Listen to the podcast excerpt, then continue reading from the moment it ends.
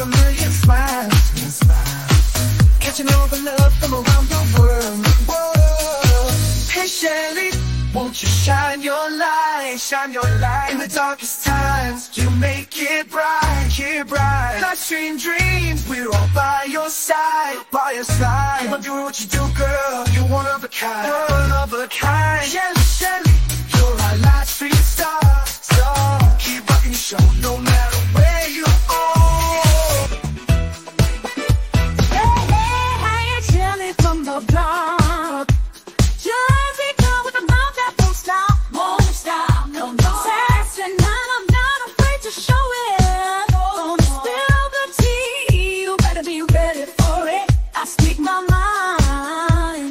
Filter inside, Shelley's in the house, talking trash and truth, trash and how you love, no sugar-coated grooves. Taking you melody, then get out the way, Jersey girl with something to lose.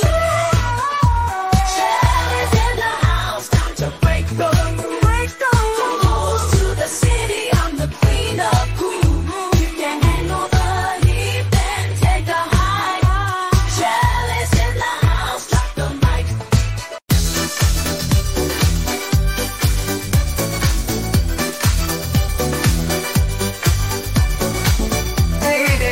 in the house tonight, living it up, feeling so right. Oh, yeah. New Jersey girl, she's got that style.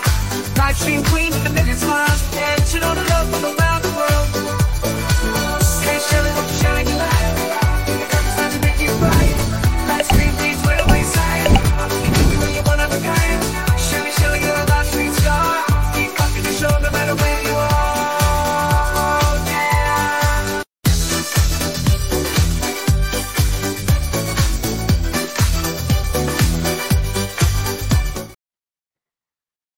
Good day. Happy hump day. This is Shelley, your mouthy mama at Talking Trash and Truth.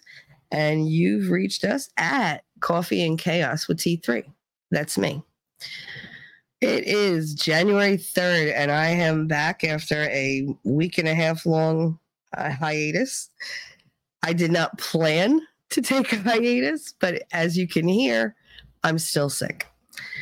I don't know if there's any new people that are going to listen to this, but I have a very fraught relationship with my mother, like you do. And, well, she's not exactly very big on the parenting or, you know, being involved. And she surprised me by saying she was coming over Christmas Eve to have dinner. She was bringing dinner with her husband, and she did. And it was nice and a little stressful. And she came over. And she brought baked ziti and she brought some cookies. And apparently her gift to me was COVID. So I have the Coof. And so do my two kids. And so does my mother. And so does her husband. So we're all sick together. She's in her house. I'm in mine, though. Thank God. Because I couldn't take it if she was here. But yeah, no. I went the entire pandemic without getting COVID. And I got it on Christmas Eve from my mother. So thanks, Ma. Once again, really appreciate it. For anybody out there who's had it, I feel for you. I do, because it sucks. It kicked my butt so hard. I couldn't even lift my head for like 2 days. And I'm not one of those who just lays in bed when they're sick. Like when I get a cold or whatever, I'm up, I'm going to work, I'm doing whatever. I mean, not lately, obviously, but you know, for the 49 years before all this happened. But this, yeah, no, it kicked my butt. So thanks, Ma, once again, for giving me COVID. I don't know how long this stream is going to be. I don't know how long I can talk. If you ask Winning, I could talk indefinitely. But, yeah, so here we are. Happy New Year to everybody. I hope you all enjoyed the festivities over the holiday week. Christmas was not the usual Christmas. Besides getting sick, it was just a really hard time for me this year.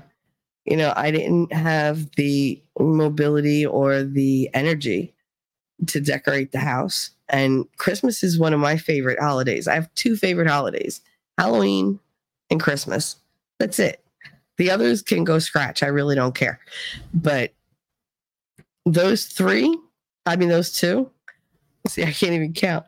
Those are my favorite. And to not decorate for Christmas really was upsetting for me. I also didn't have the funds to really do more than one semi-large present for each kid. And then that was about it. Because I haven't gotten out. I haven't been able to do much of anything. And I still have all my packages sitting across the street of stuff that people have sent me because my son is sick. So none of us can go pick it up and they won't deliver it. So there's that. Cool gamer. Good day. Hello to you. I don't assume that. Well, no, I am assuming a lot of people are not going to show up to this stream since it's my first one back.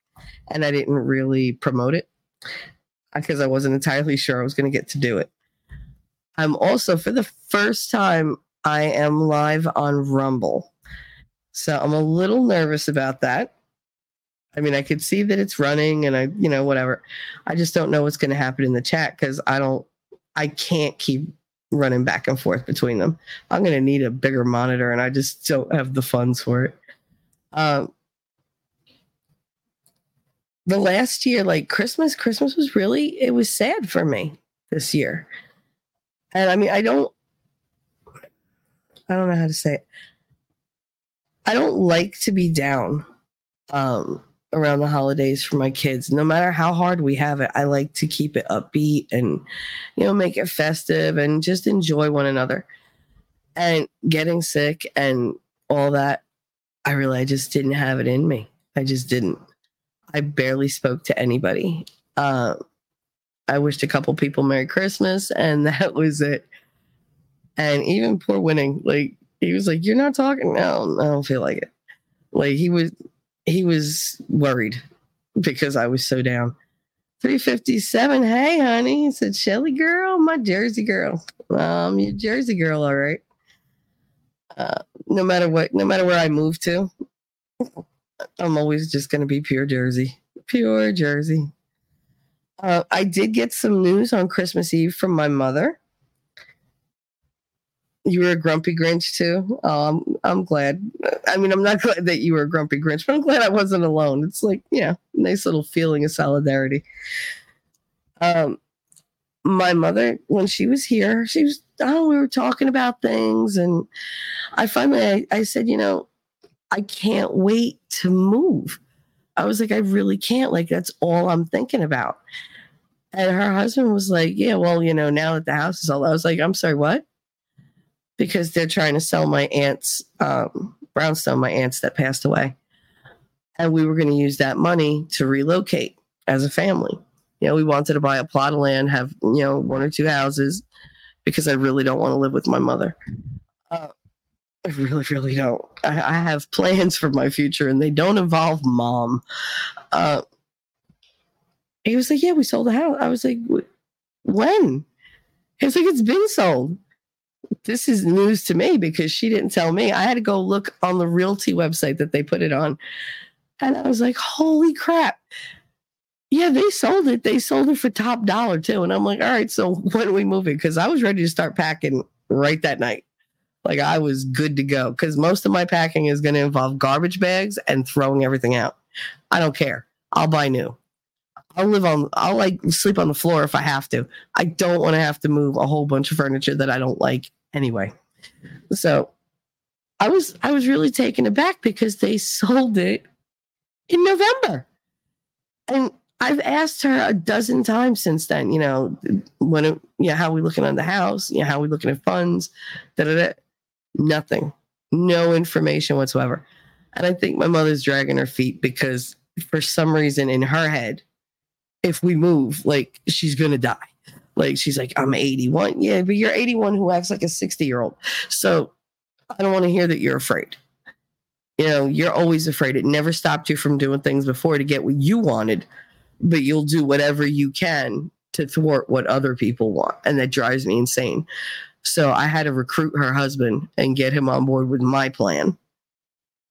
Lady Awesome, Grand Risings, and Happy New Year. Yes, I got him on board with my plan And he was like, oh, that's what I want. But he wants to move to South Carolina. I don't. I will if I have to. I kind of hope that I don't have to. I'm kind of hoping to tell my mother it's either Georgia or I'll move on my own. Like, because I don't want to live in South Carolina. There's nothing against South Carolina, but the prices there are ridiculous. And it's like, I can't be bothered. So I'm a little angry at my mother. More than a little angry. First, she lied to me by omission, which she knows to me is one of the lies I can't stand. And then she gave me COVID. And it's like, really? Thanks, Ma. Thanks. Like, I thought getting pens and garbage bags from my aunts for Christmas was a bad gift, but she definitely topped it with the Coof. But, you know, like Christmas Day, it was just me and my kids, and, you know, we're just hanging out. And I got to talk to a couple of my friends, and I didn't feel it this year. It just wasn't there. And it was so upsetting to me. So, like, I got sicker and sicker, and I literally have a whole lost day. You know, like drunks have the lost weekend. No, I have the lost, like, week. I have lost days. I've lost hours. There are huge gaps in my memory, and I can't deal. So I've been watching the news because there's nothing else for me to do since I had a hard time talking. And it's just everything has been driving me a little nutty. I was able to do the Christmas special, that Saturday Christmas special with Winning. That was fun. The link is in the description. And I was able to recover enough to do the New Year's Eve show with Winning Reality. And we had T-Rex, we had Outpost Nerd, Shizzy dropped by. There were quite a few people in chat. I know I'm forgetting people, and I apologize. Max Mira came by. And we had a really good time, but there's so much of it I don't remember because I was on so many different cold meds. I don't know how I got through that night. And then I was wide awake for like the whole freaking night. I was just like, oh God. But I sounded terrible, but I had a really good time. And we listened to the Widespread Panic live show in Atlanta. It was the music was amazing. The guitar playing, unparalleled. Like nobody could touch him. And we just had a really good time. We just talked and we joked, and you know, we T-Rex and Nerd had a little dance off in clips. It was really cute. That description, that link is also in the description. So I suggest you guys check that out. As far as the Christmas special went, I really want everybody to see at least the first hour of it, or the first half hour, because Winning did a lot of work on that. And the clips that he put in are hilarious. I mean, you got the cringe van, you got everything. So, I mean, everybody, he did something for like everybody. There's Shizzy stuff. There's Jessica. There's Caitlin. There's Expert. There's Meme. There's Max. There's me. There's T-Rex and Outpost. He did so many different like Christmas themed things. And it's freaking amazing. I was hysterical. So I really suggest you just watch the first half hour of that at least. And the New Year's thing, you know, if you want some great music and a lot of laughs, you know, drop by that stream and check that out. You could always play me on double speed, which makes me sound much funnier than I do in real life, even though right now I sound horrible. 357 Winning is good people. Yes, and that's why he's my person. He's my person. If anybody knows Gray's Anatomy, I'm so like T3 today. I can't. If anybody knows Gray's Anatomy, you'll know the significance of me picking him as my person. Like, he's my go-to. He's just never let me down. And it's so funny because everybody tried to warn me off of him. Everybody tried to like make sure that, you know, they had that separation between us, like we would never become friends. And for some reason we did. And He's the best person I know. And he's my best friend. I love him to death. 357 Chipmunk Shelly at 2x speed. Oh, absolutely. Absolutely. Like, I sound bad now, but at 2x speed, it's just like, it's like advanced Jersey with a little Brooklyn. At 2x speed, it does sound a lot like I'm from Brooklyn. I hate to say it. A couple other revelations happened over Christmas. I got a text from Christine. Y'all know Christine was my best friend in college. She's been my best friend since college. She lives down in South Jersey, so I like never get to see her. But I've been, you know, I haven't been reaching out to my friends at all. Like, they'll reach out to me and I'll just like, I'll literally sit there and wait for the phone to stop ringing. And just be like, okay, I'm good. You know, because I can't seem to connect with them right now. I love them. They mean so much to me, but I don't have anything good to tell them. I really don't. And I just don't have the energy to sit there and, you know, try to make small talk and try to act like I'm good all the time. Because they don't really know this version of me. You know, they don't get to see vulnerable me. Occasionally, in the times that they've known me, they've seen that. But for the most part, I'm there for them. You know, it's I've tried to make them laugh. I've tried to help them with their problems. And because I know all their problems and I know what they go through on a daily basis, I don't share a lot of the things that I go through. You know, I say that for you guys. She sent me a text that said, T3, Merry Christmas. I wish you didn't trust people as much as you do. And I miss talking to you. And I felt horrible. Number one, I was shocked because I didn't realize that she followed the show. Because people always say, oh, yeah, no, I listen. And they don't. But apparently she does. And I didn't know that. So I don't know if she listens on YouTube. I don't know if she does it on like the Apple Podcasts or Spotify, because I'm all over the place. There's so many different things. Like, there's old episodes that I did that are on, they're on Spotify, and they should be on the Apple Podcasts, where shit just went down. I mean, anything that I took off YouTube, I left everywhere else. I didn't care. I really didn't. Like, if I had a fight with somebody on stream, on YouTube, it came down because YouTube likes to spank you for stuff like that. And the other places, I just left them up. I didn't care. I'm pretty sure there's like Battle of the Sexes with Darth is on there somewhere. I'm pretty sure anything that I've done other than the show that shall not be named is on there. And the only reason I don't have those on there is because I didn't have access to those because I wasn't allowed. So even though that's, you know, my intellectual property, because it's my thoughts and my speech, I just let them have it. I don't care. Like, whatever. Take it and shove it. Being sick had me thinking of a lot of different things.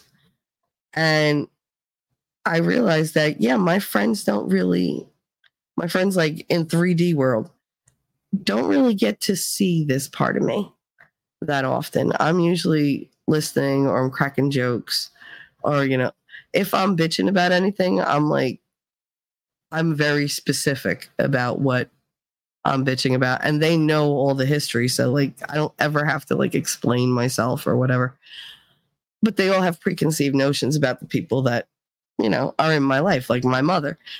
You know, if I say my mother to Christine, she's just like, oh, God. Like, you know, or if I mention my ex-husband, she's Jesus Christ. Because she's met my ex-husband. You know, she knows my mother. She knew my grandmother.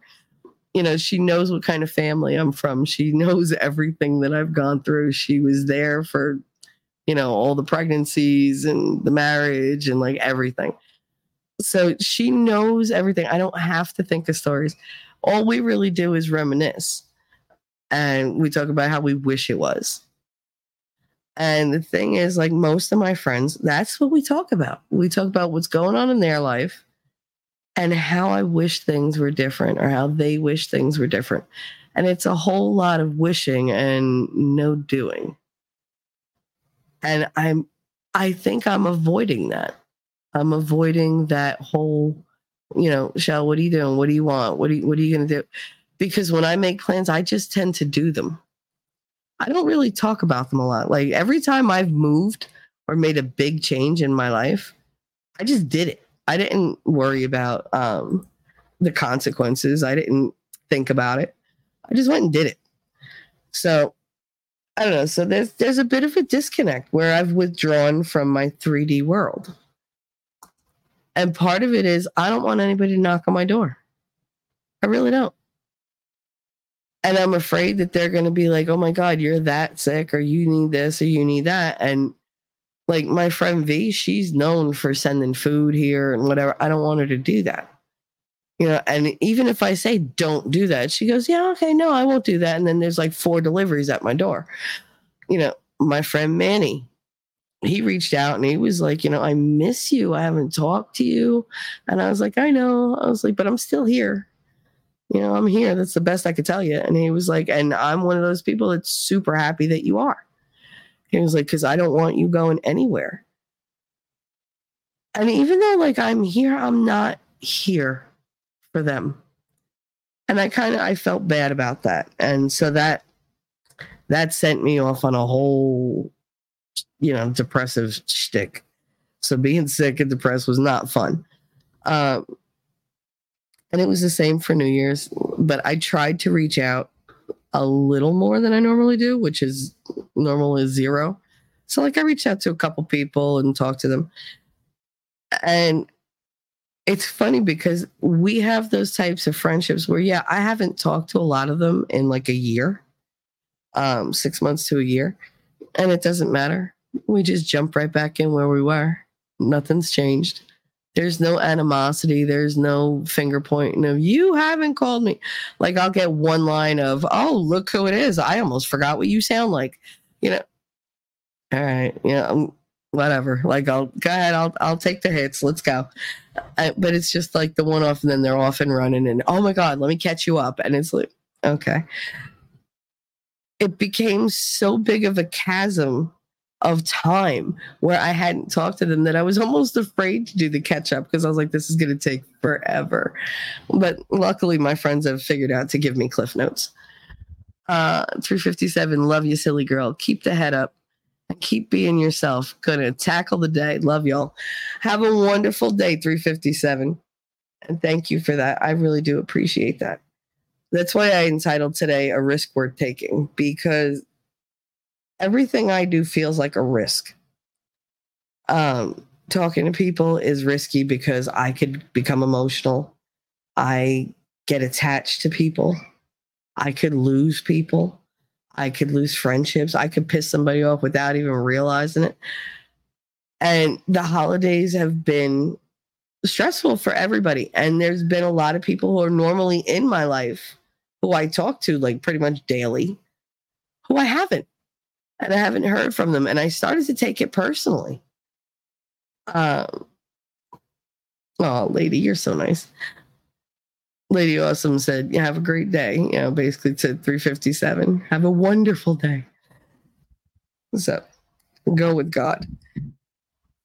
I'm sorry, my throat is kind of closing up a little bit on me. So it's hard to talk. This is taking like a lot more effort and brain power than I have to give, but we'll see where we go. I tried writing stuff down so that I didn't like squirrel that bad, but I don't think this is going to be a vaya con Dios. What's the Das Vidanya? Is that the Russian? Is that how you say goodbye in Russian? Man, seeing like my brain skips a beat. Damn it. It's just taking a lot more than I thought. Like it's so much more than normal. And it's really hard to keep my brain straight, like to keep going. but we're gonna do it. It's not gonna be a long stream today. This is just me, you know, dipping my toe back in the water so you guys know I'm alive. And I've missed you. I really have. I have missed you guys so much. I mean, I always have my kids. I have Winning, and everybody. You know, I have my T-Rex and everything else. India, good day, honey. Happy Hump Day. But it's, I don't know. It's just, I miss you guys. I miss talking to you. I had a really good time New Year's Eve. Everybody was in chat and we were talking back and forth and joking around. And it was just a good time. I was relaxed. I was happy. And it's one of the first New Year's that I rang in surrounded by people, even though they were virtual, surrounded by people I love. Usually New Year's Eve is a solo event. The kids don't want to be bothered anymore. And, you know, I'm not one that goes out. I don't go out and like go to bars or whatever. I never did. It was never my shtick. 357 in you. Okay, I'm out. It's like, oh, all right, geez. But no, that night was really, it was amazing. And it kept me upbeat. And, you know, the boys, my boys, always my boys, they all kept me going, which was very difficult to do because January 1st was Daddy's birthday. And I realized he would have been 71. And it just kind of floored me because he only lived till he was 34. So it really, like, it stunned me. And the day before that, on New Year's Eve, was when I lost my grandmother. So that's a really hard 2 days for me.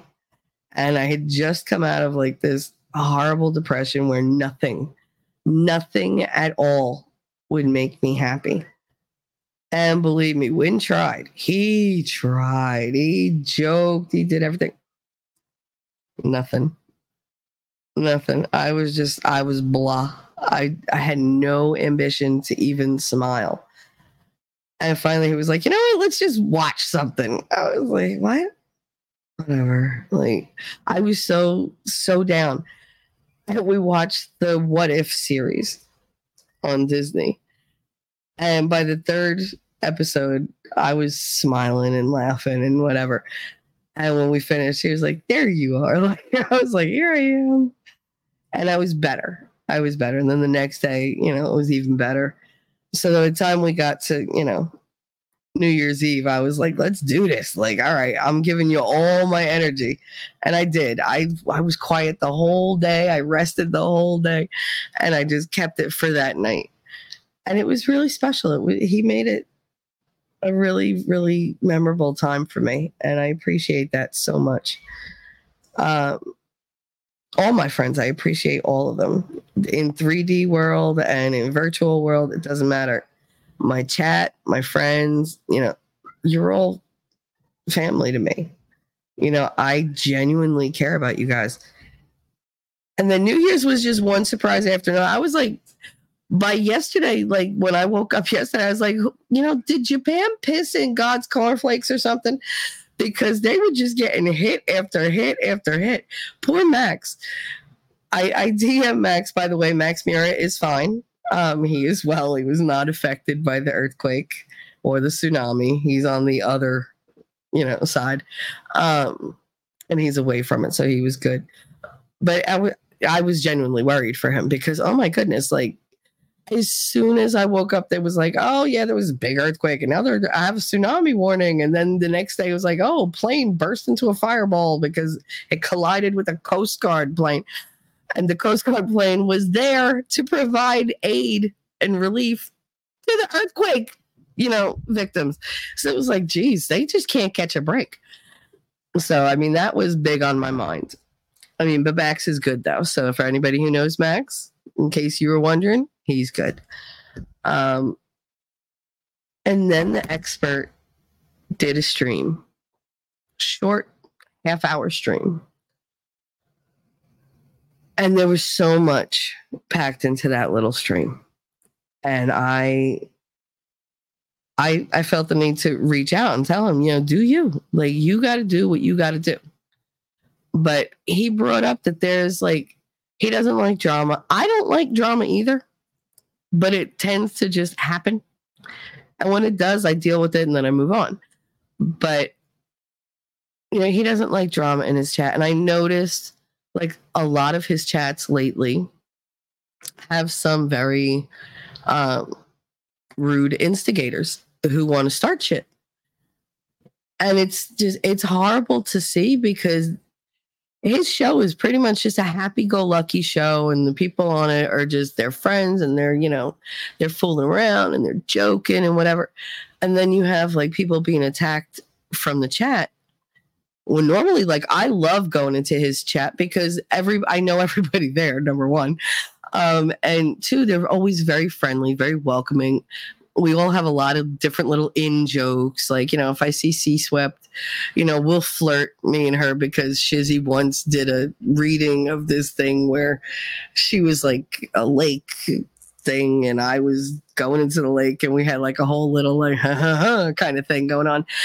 And so, you know, we joke about that. I always get excited when I see Levy in there, and I make sure he tells Just Dawn, you know, hi from me, give her hugs. So, I mean, there's tons of people there. You got Texas Jen, and you got like all his mods are amazing.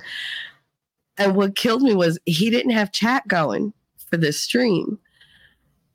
And he said he took down all his mods, and he was like, it's a new year. We swept all the mods and we're restarting, you know, you're going to earn it, whatever, people I could trust. And I mean, I have quite a few mods. Some of them for language purposes, so that my real mods don't have to constantly hit allow. It's just, no, fuck it. Just let them go. And then I have some just for fun, but then I have the ones who are always here. And I don't want anybody to ever feel slighted, but like, I do it for fun. It's like, sometimes I'll give somebody a wrench just to give him a wrench. Valhalla has a wrench. He's never here. He does listen. I'll give him that. He does listen because I called him on it. I said, I give you a wrench, even though you're never come to my shows. And he was like, no, I was listening. Now I had a almost 5.5 hour show for Christmas. And the one thing he picked out to talk about was, you don't like being hugged because people hug you and tell you that, you know, they're glad that your dad died. I was just like, oh. I had nothing to say. I was like, and the only thing I could respond with was, oh my God, out of all the things that I said, that's what you remember. And it was a little taken out of context, but I mean, it was something that I said. And I just thought it was so funny, but I do. I have lurkers. I have, you know, my rewatch crew. I have all that.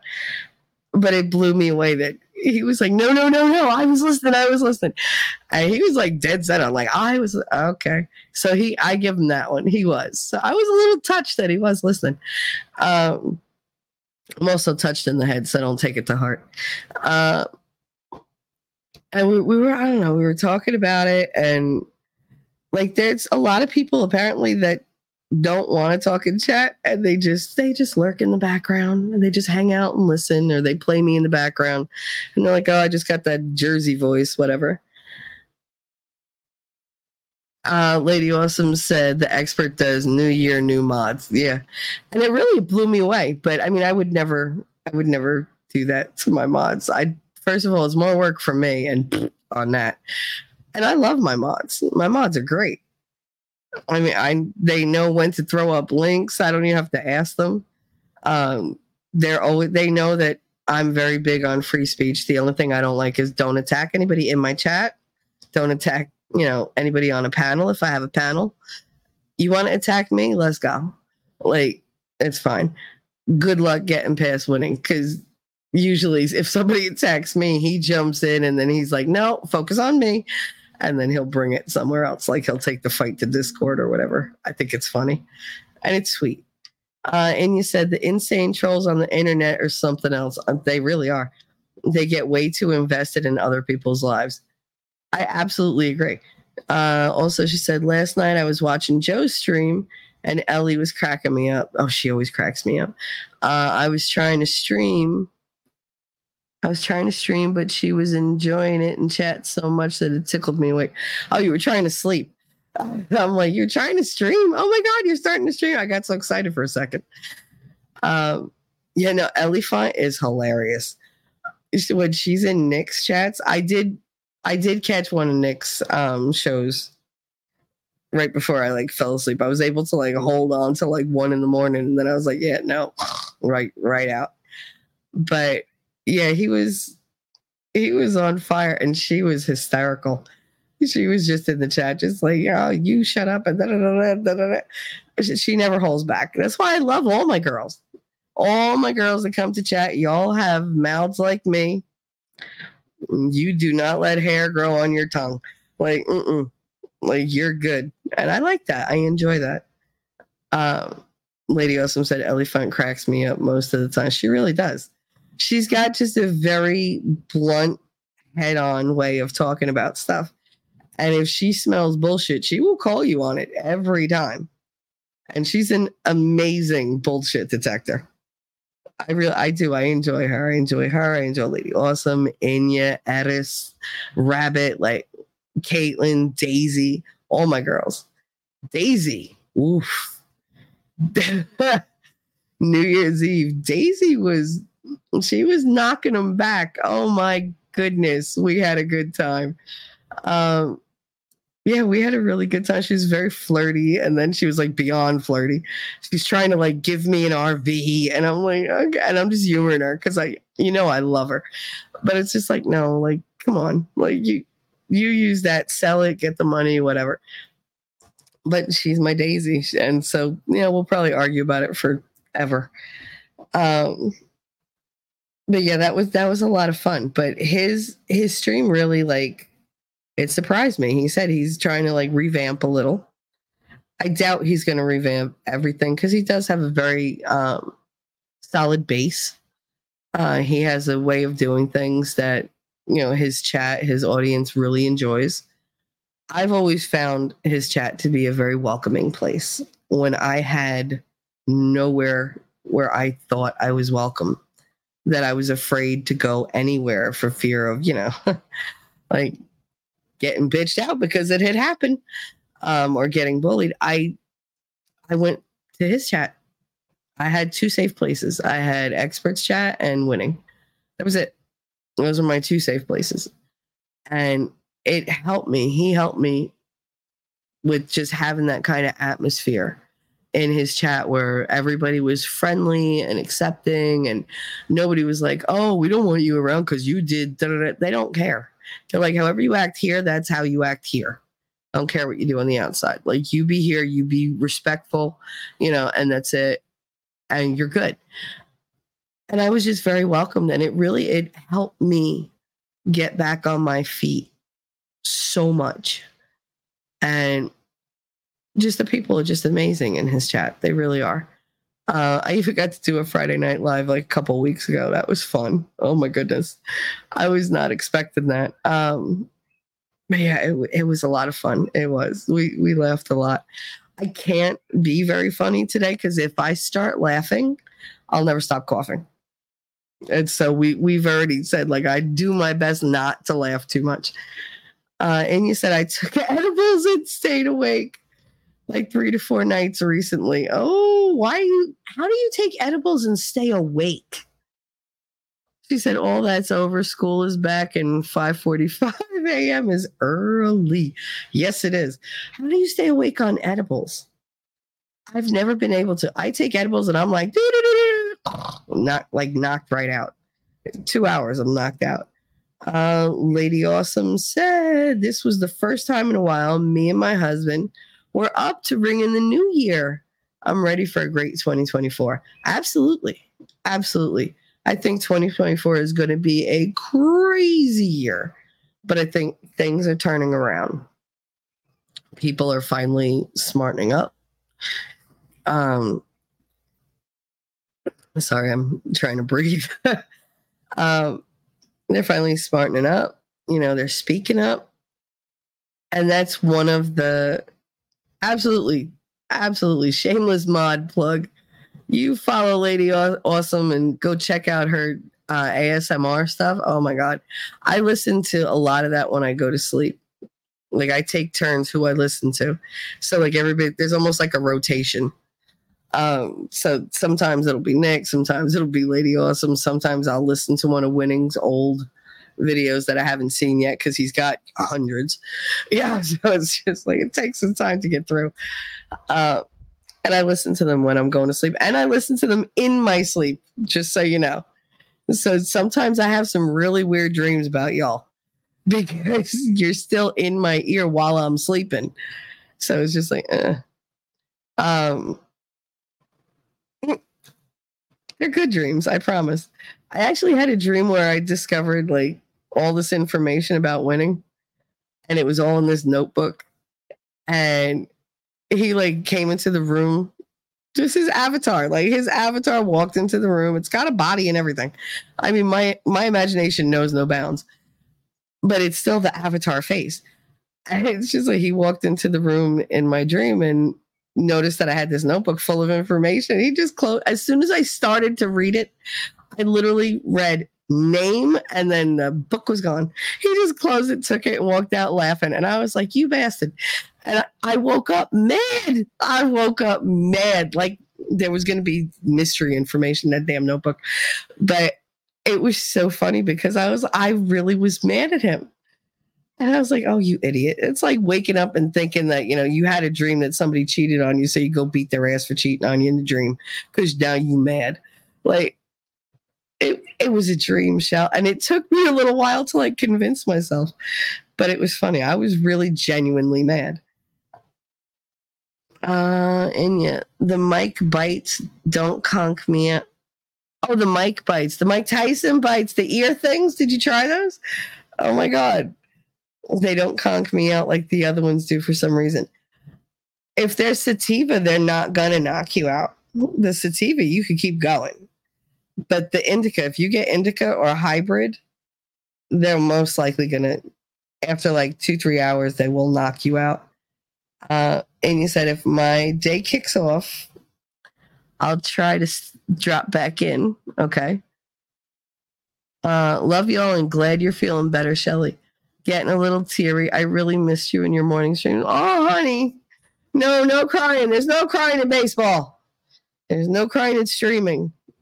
Well, I mean, that's a lot. You look at any of my streams and I cry in every freaking one of them. But I can't. I'm trying not to cry because then that's going to start like the endless runny nose. And there's lots of, you know, like, what do they call it? Nose blowing, I guess. Like the whole blowing of the nose, whatever. That's not usually a thing I like to blow. So I'm trying to avoid it. Plus my poor little nose is so tender. It's so tender from the tissues, from the, you know, constant blowing of the nose.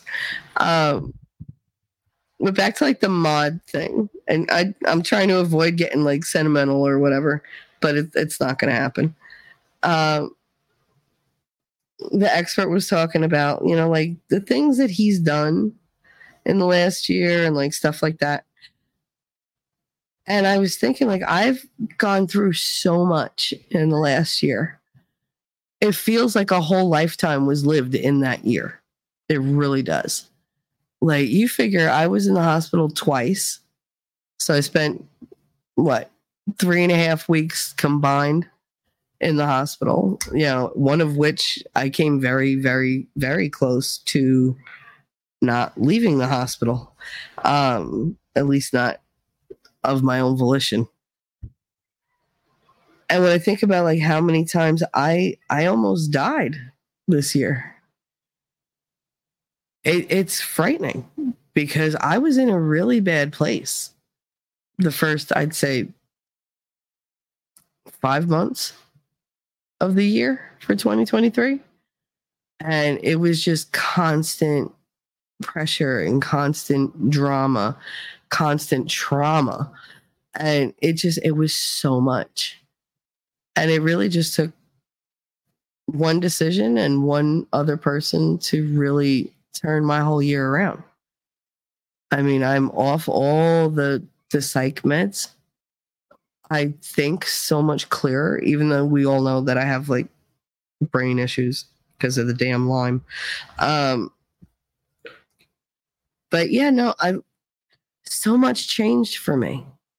You know, I decided to move. I decided to, you know, go get the life that I wanted rather than just sit here in the life that kind of cropped up around me without me realizing it. Like, I was drowning and didn't know it. And I was broken beyond repair, I thought. I figured my life was, you know, if I died, who cared? And it turns out a lot of people did.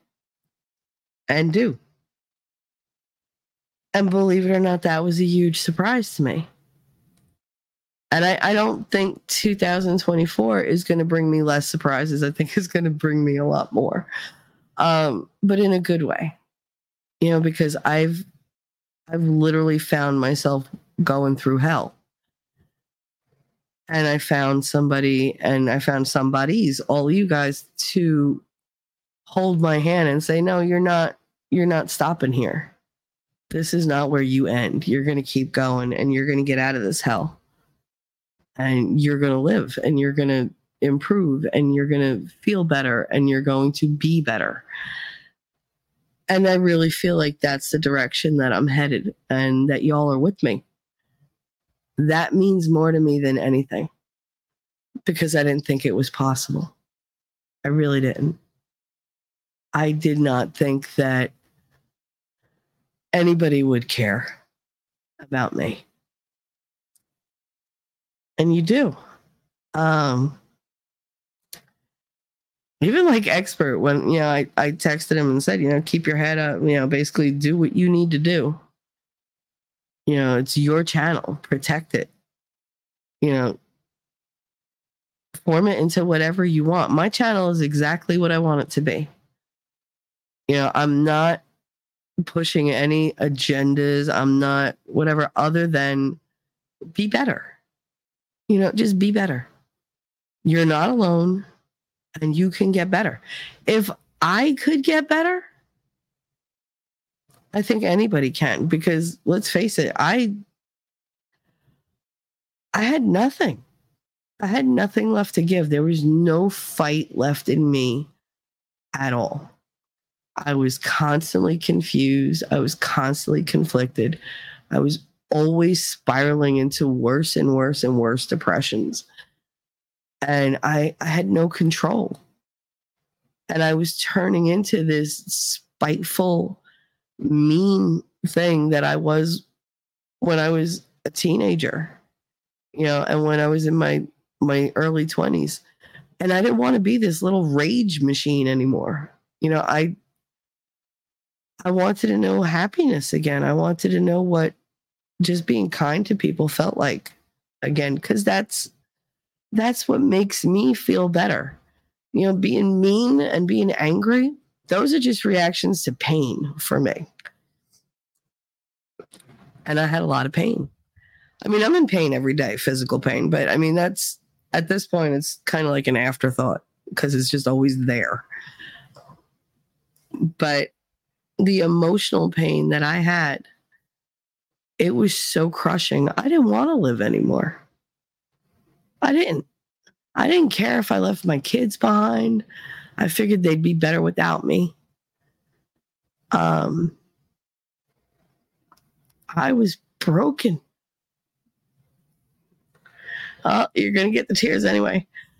I was really, really broken. And there was no hope at all for me. I was ready, guys. I told you I made videos saying goodbye.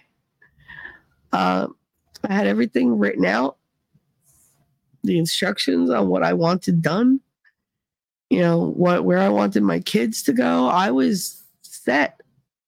Because if, you know, like life didn't take me, then I was willing to help it along. I was. Hey, nerd, what's up?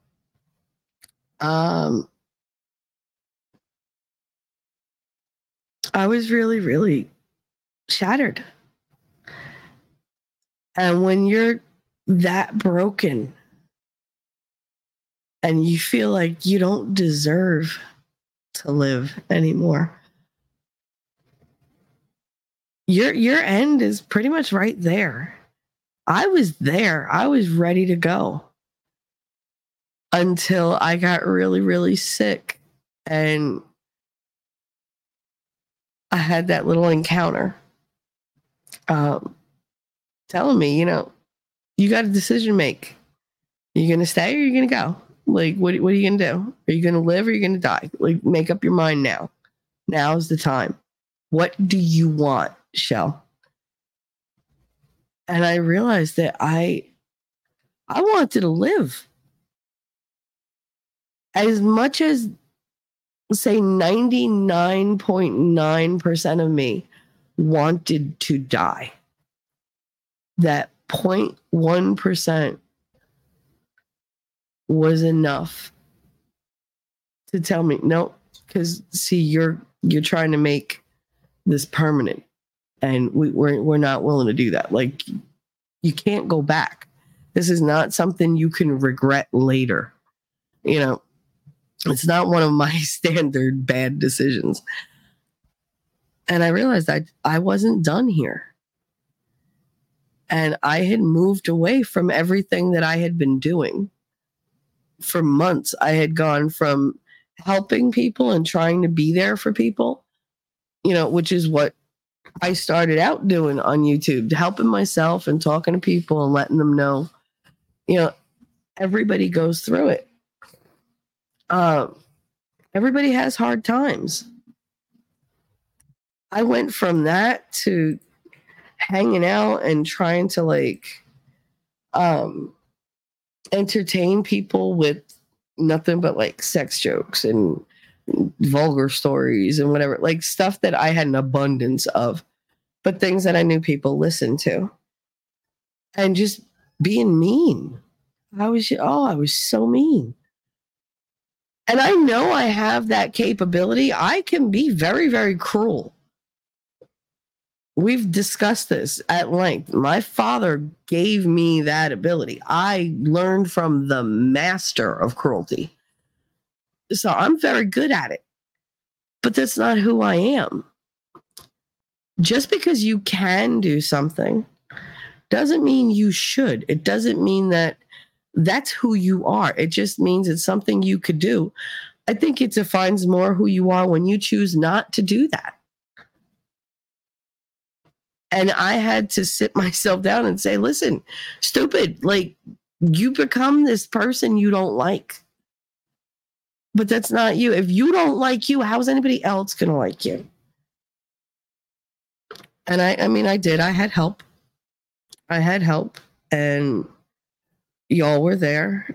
Everybody had opinions. Everybody had encouragement. Everybody had criticisms that I needed. And it really pulled me through and it changed me back into who I originally was.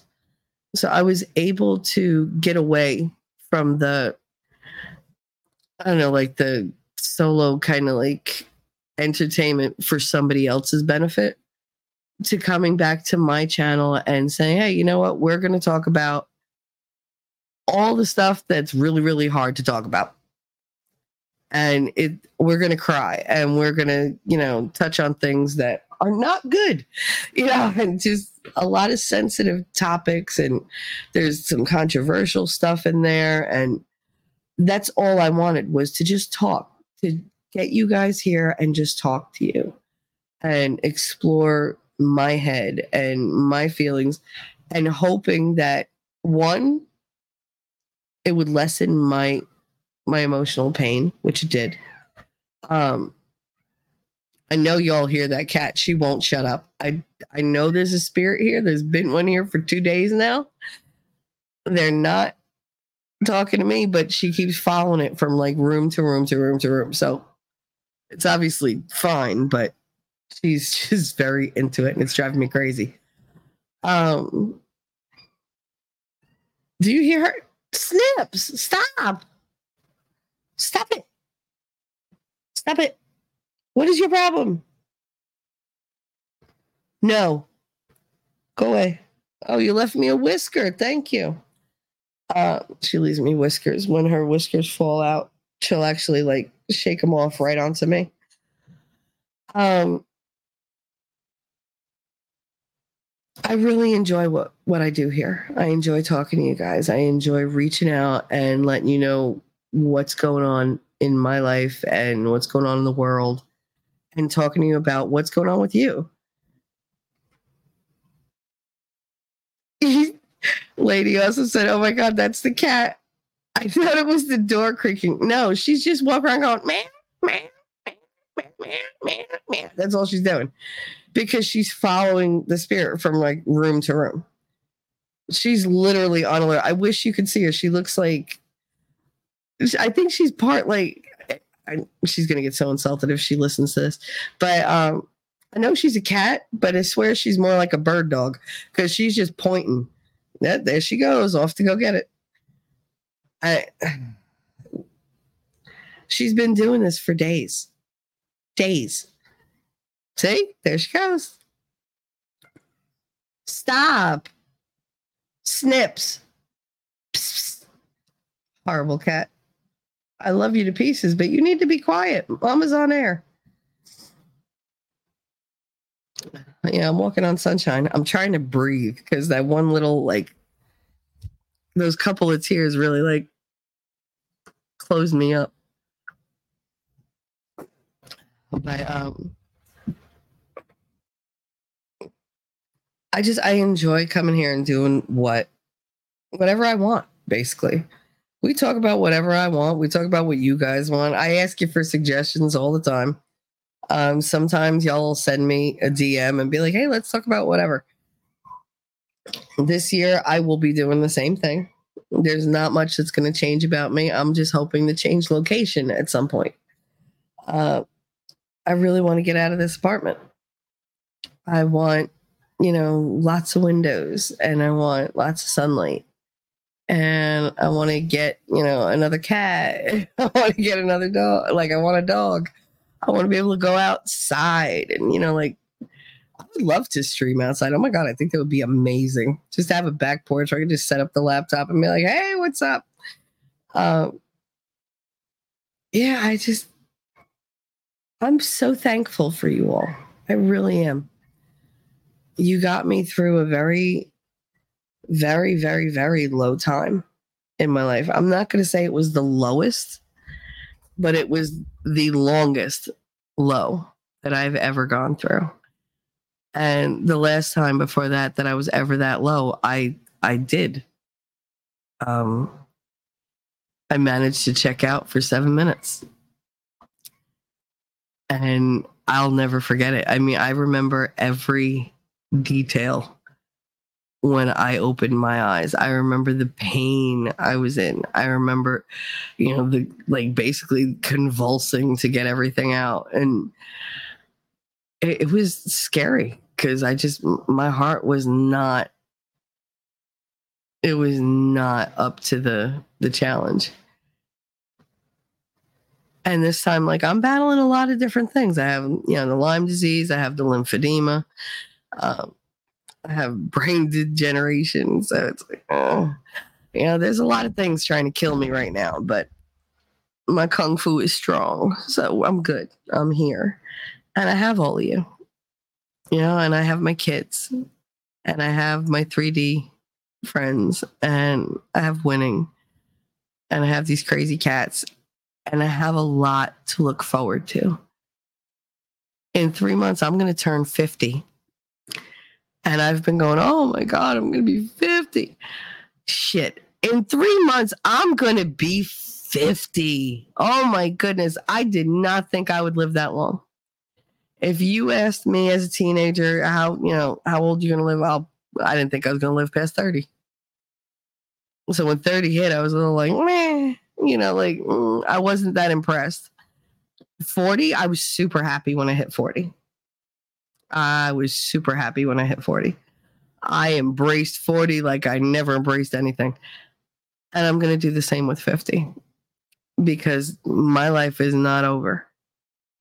There are improvements to be made. There's fun to be had. There's adventures to go on. There's love to share. And I'm going to do it all. I am determined. Now, if I could get some doctors on board to work with me and, you know, make that thing, that'd be great. But if I can't, as usual, I'll fucking do it on my own. You know, I never have ever let anything stop me. You know, if somebody was abusing me, I put a stop to it. You know, if I was sick, I took care of myself. If I needed money, I went out and earned it. If I wanted to buy something, I earned the money to buy it. I didn't ask anybody for anything. I never put my hand out. Never. And when somebody needs something, I like being there for them. Sorry, I'm having a hard time breathing. I just want to be better. I want to be better. I want to feel better. And I want to make y'all smile. I want to make you cry. I want to make you smile. I want to make your hearts dance a little bit. I want you to feel every emotion that there is, because y'all know I feel every emotion, sometimes all at fucking once. You never know. You never know. And I used to think that I wasn't worth the effort. Nobody's going to want to, you know, listen to me. Nobody's going to want to talk to me. Nobody's going to want to do anything because I'm just not worth it. I'm not worth the effort. And I don't feel that way all the time anymore. That's a hard thing to shake, but I still feel it once in a while. And I feel it a lot less than I used to. I feel a lot more worthy of all of you. And so I'll push myself, you know, to try to be here all the time. I know I've been doing this thing where it's like one episode a week is just not happening.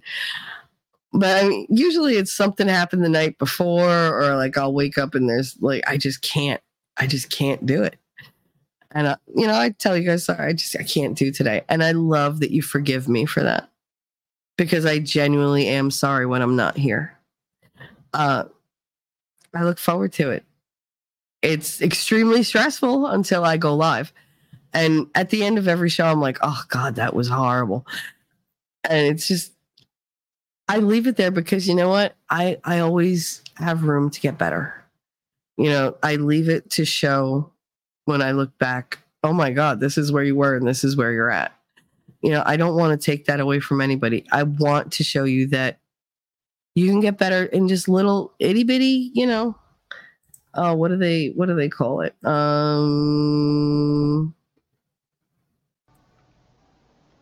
Baby steps. It means setting small, reasonable goals for yourself, one day at a time, one tiny step at a time. Baby steps. It works. First of all, I don't pay property tax. I love that little clip. But for all you that really enjoy this one, here you go. Because I'm good enough, I'm smart enough, and doggone it, people like me. Anyway, getting back into it, I know we're in 2024, and I want to say... good luck. We're all counting on you. There you go. You got the three main ones. Lady Awesome, thank you for doing the show today. I needed to hear you. My self-proclaimed uncle passed away, and there's a church service tomorrow because they're shipping him back to New Jersey for burial next to his parents. Oh, I'm so sorry, honey. I am so sorry. My deepest condolences. I have quite a few self-proclaimed uncles, so I know what you're getting at. I'm so sorry. I mean, it's a terrible way to start the new year. I don't know what to say. Lady, also, I needed to hear that New Jersey talk. Well, I mean, you got the Jersey talk, but it's a little more nasally than I like.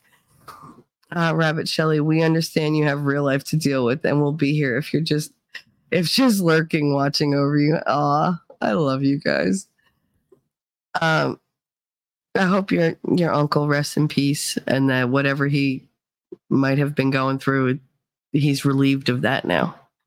You know, now he gets to really spend time watching over you and just enjoying you. So make sure, you know, you smoke something for him. You know, I don't raise a glass, but I'll raise a bong. I'll raise a cigarette. I'll whatever. It's really hard to lose the people that we love, but I really don't believe that they leave us. I really don't. I think the whole time I had COVID, like the worst parts, I kept thinking of Daddy because the sneezing, I don't normally sneeze a lot when I'm sick.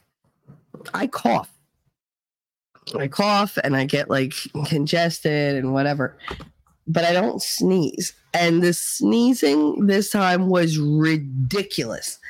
Like to the point where my son came out and was like, "Are you possessed? Like what's going on?" I'm talking like 5, 6, 7 sneezes in a row. And I'm just like, what the hell? Because 2 is like my max. If I sneeze 3 times, it's a lot. And I mean, it just kept going. And that was a Daddy thing. That was Daddy. He always sneezed like forever, and everybody made fun of him. And that was one of the things I loved. And the whole time that I was super, super sick, I kept sneezing over and over and over and over. And it took me like a day of doing that before I said, hold up. All right. I know you're here. Like, thanks for telling me you're here, but do I have to keep sneezing? Like, it hurts and you're making me have to go pee. Like that's all sneezing is doing for me. I'm constantly like trying to wipe down like the computer screen or whatever. And I'm always having to literally run to go to the bathroom. Cause it's just like, you know, like I said, I'm almost 50. I had 2 kids. I do my Kegels and everything. But at some point when you sneeze, you're like, oh! Like, you just know there's going to be a catastrophe. And it's just like, let me just run to the bathroom. So, I mean, that was fun.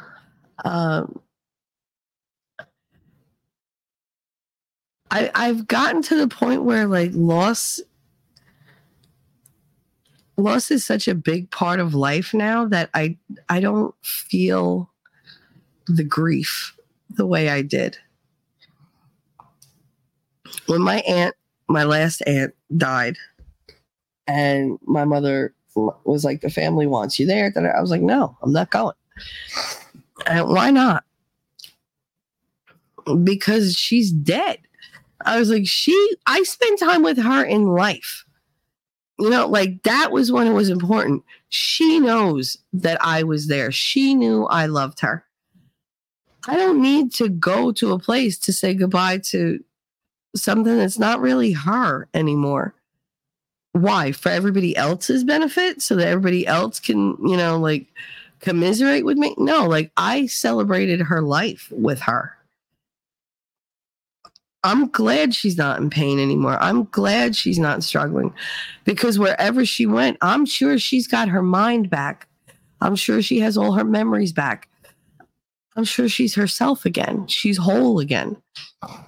Because that's the promise, right? Like that's what we hope for. That when we pass into the next life, we shed all the negativity, all the hard stuff, and we just become our pure selves. That's what I want in the end. I want to enjoy my life while I'm here, and I will carry every burden. I will go through every struggle, so that later I can enjoy just being me and being able to watch over the ones that I left behind, because I don't think they leave us. I really don't. I've talked to way too many spirits. I have felt way too many different presences to believe that you go off into some other realm and you never make contact again. I don't think God is that cruel. Because we're all connected. When you're that connected in life, the afterlife is just that. It's afterlife. It's what you're doing later. It's like the after party. You know, you're not disappearing. You're just changing your outfit. You know, that's what you're doing. You're changing between sets. And I know somebody's like, oh my God, she's smoking and she's sick. Guess what? If I didn't smoke, I would have been a lot worse. And a lot more intolerable. I'm having such a hard time breathing. Anyway, moving on from that. Or moving into that, whatever. I think you guys being here with me, you gave me ideas, you gave me courage, and you gave me the strength to find my fight again. And I didn't think I had any fight left. I really didn't. And I found it with you guys. And I get your DMs and I get your emails and everything saying, you know, today really helped me, or I've been going through this and whatever. And you have no idea what those do for me. You have no idea. Like, they get me out of bed in the morning. They pushed me to want things that I didn't realize I wanted anymore. I gave up on ever caring about anybody in any type of like non-platonic way. 20 years ago, I wrote everybody off.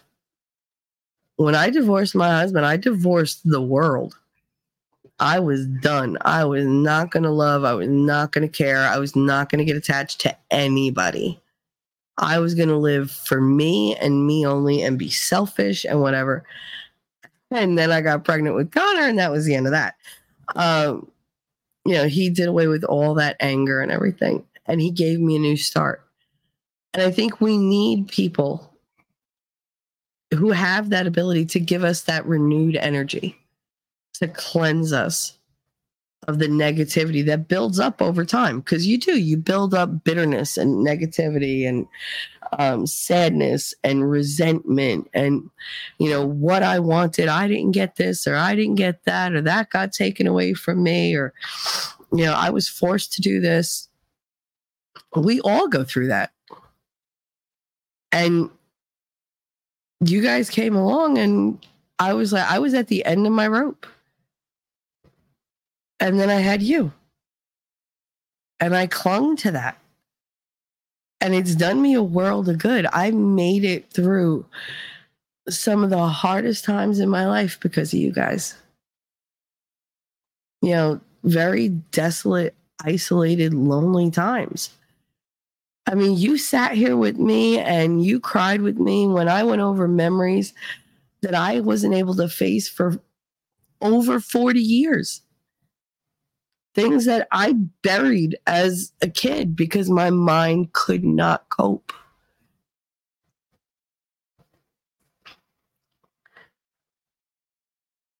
You saved me. You did. You gave me so much energy to move on and to face things that they hurt. To the core of my soul, they hurt me. And I never thought that I would ever be clean again if I faced them.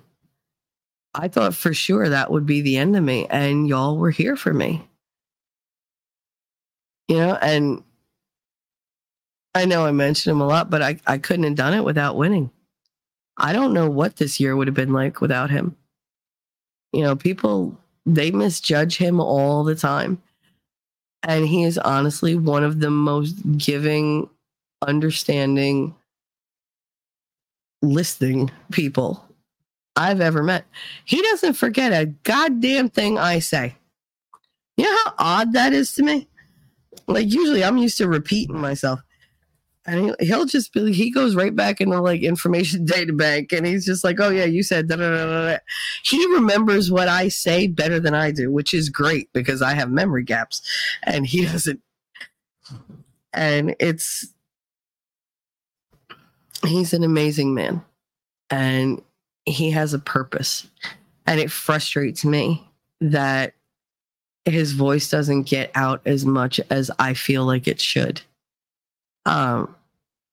My channel has a purpose. His channel has a purpose. We're all for good times and everything and chatting and cutting up or whatever.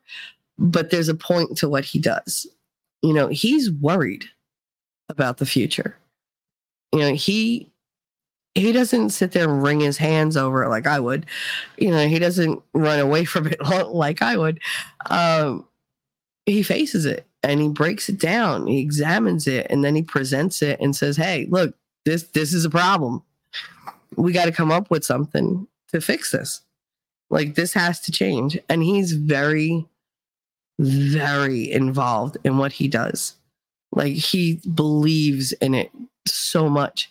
And you could hear that if you attend any of his shows, you could hear how like adamant he is and how well informed. And he's always open to other opinions and he's open to discussion. Outpost, he's always right too, damn it. Yeah, that's he is. 357 said ditto Shelly. Oh honey. Outpost said we love you back, Shelly. Oh yes, I love you. I love you all. I do love you all. I honestly do. It's not like it's not a summertime fling kind of thing. Like it's real and it's all for you guys. Rabbit said getting old is lonely and you make it easier to keep going. Oh honey, we're all getting older. You know, you're not getting old. I don't believe you're ever going to be old, Rabbit. I hate to say it. You're never going to be old because when I think of like balls out chicks that I would love to run with, you're at the top of my list. Girl, you are a force. I don't care if you can't get out of that bed. I don't care if you can't, you know, whatever. Just who you are is so much and so welcome that it's amazing to me. You have a presence unlike most people that I've met. And I'm lucky to have quite a few of you in my life like that. But yeah, girl, you ain't never getting old. All you're doing, you're just ripening. And there's no such thing as overripe. I'm sorry. Like you're perfect. You just keep being Rabbit, the Queen of Kansas, and we'll just keep on loving you. Why do I have like all these songs going through my head now? I'm gonna keep on loving you. I'm not trying to sing it because I can't sing for shit. Not today. Rabbit, I still have a date with you and Caitlin. Yes, you do. Yes, you do. I would love to have a date with Caitlin as well, but I haven't been able to get a hold of her. I talked to her on Christmas, and after that, nothing. And I haven't heard from her. I haven't seen her. It's just like I sent her a DM saying, you know, Happy New Year. Where the hell are you? Our little prune rabbit. That little prune rabbit can kick your ass, 357. Just you remember that. She's got bite. But yeah, like our expert's going a different way with his channel, he said. He wants to like do the true crime, but he's very not thin skinned.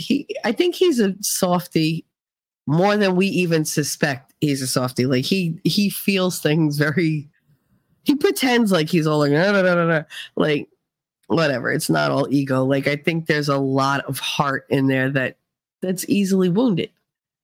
And like I hear him get choked up every once in a while and it destroys me because I'm not used to hearing that from him.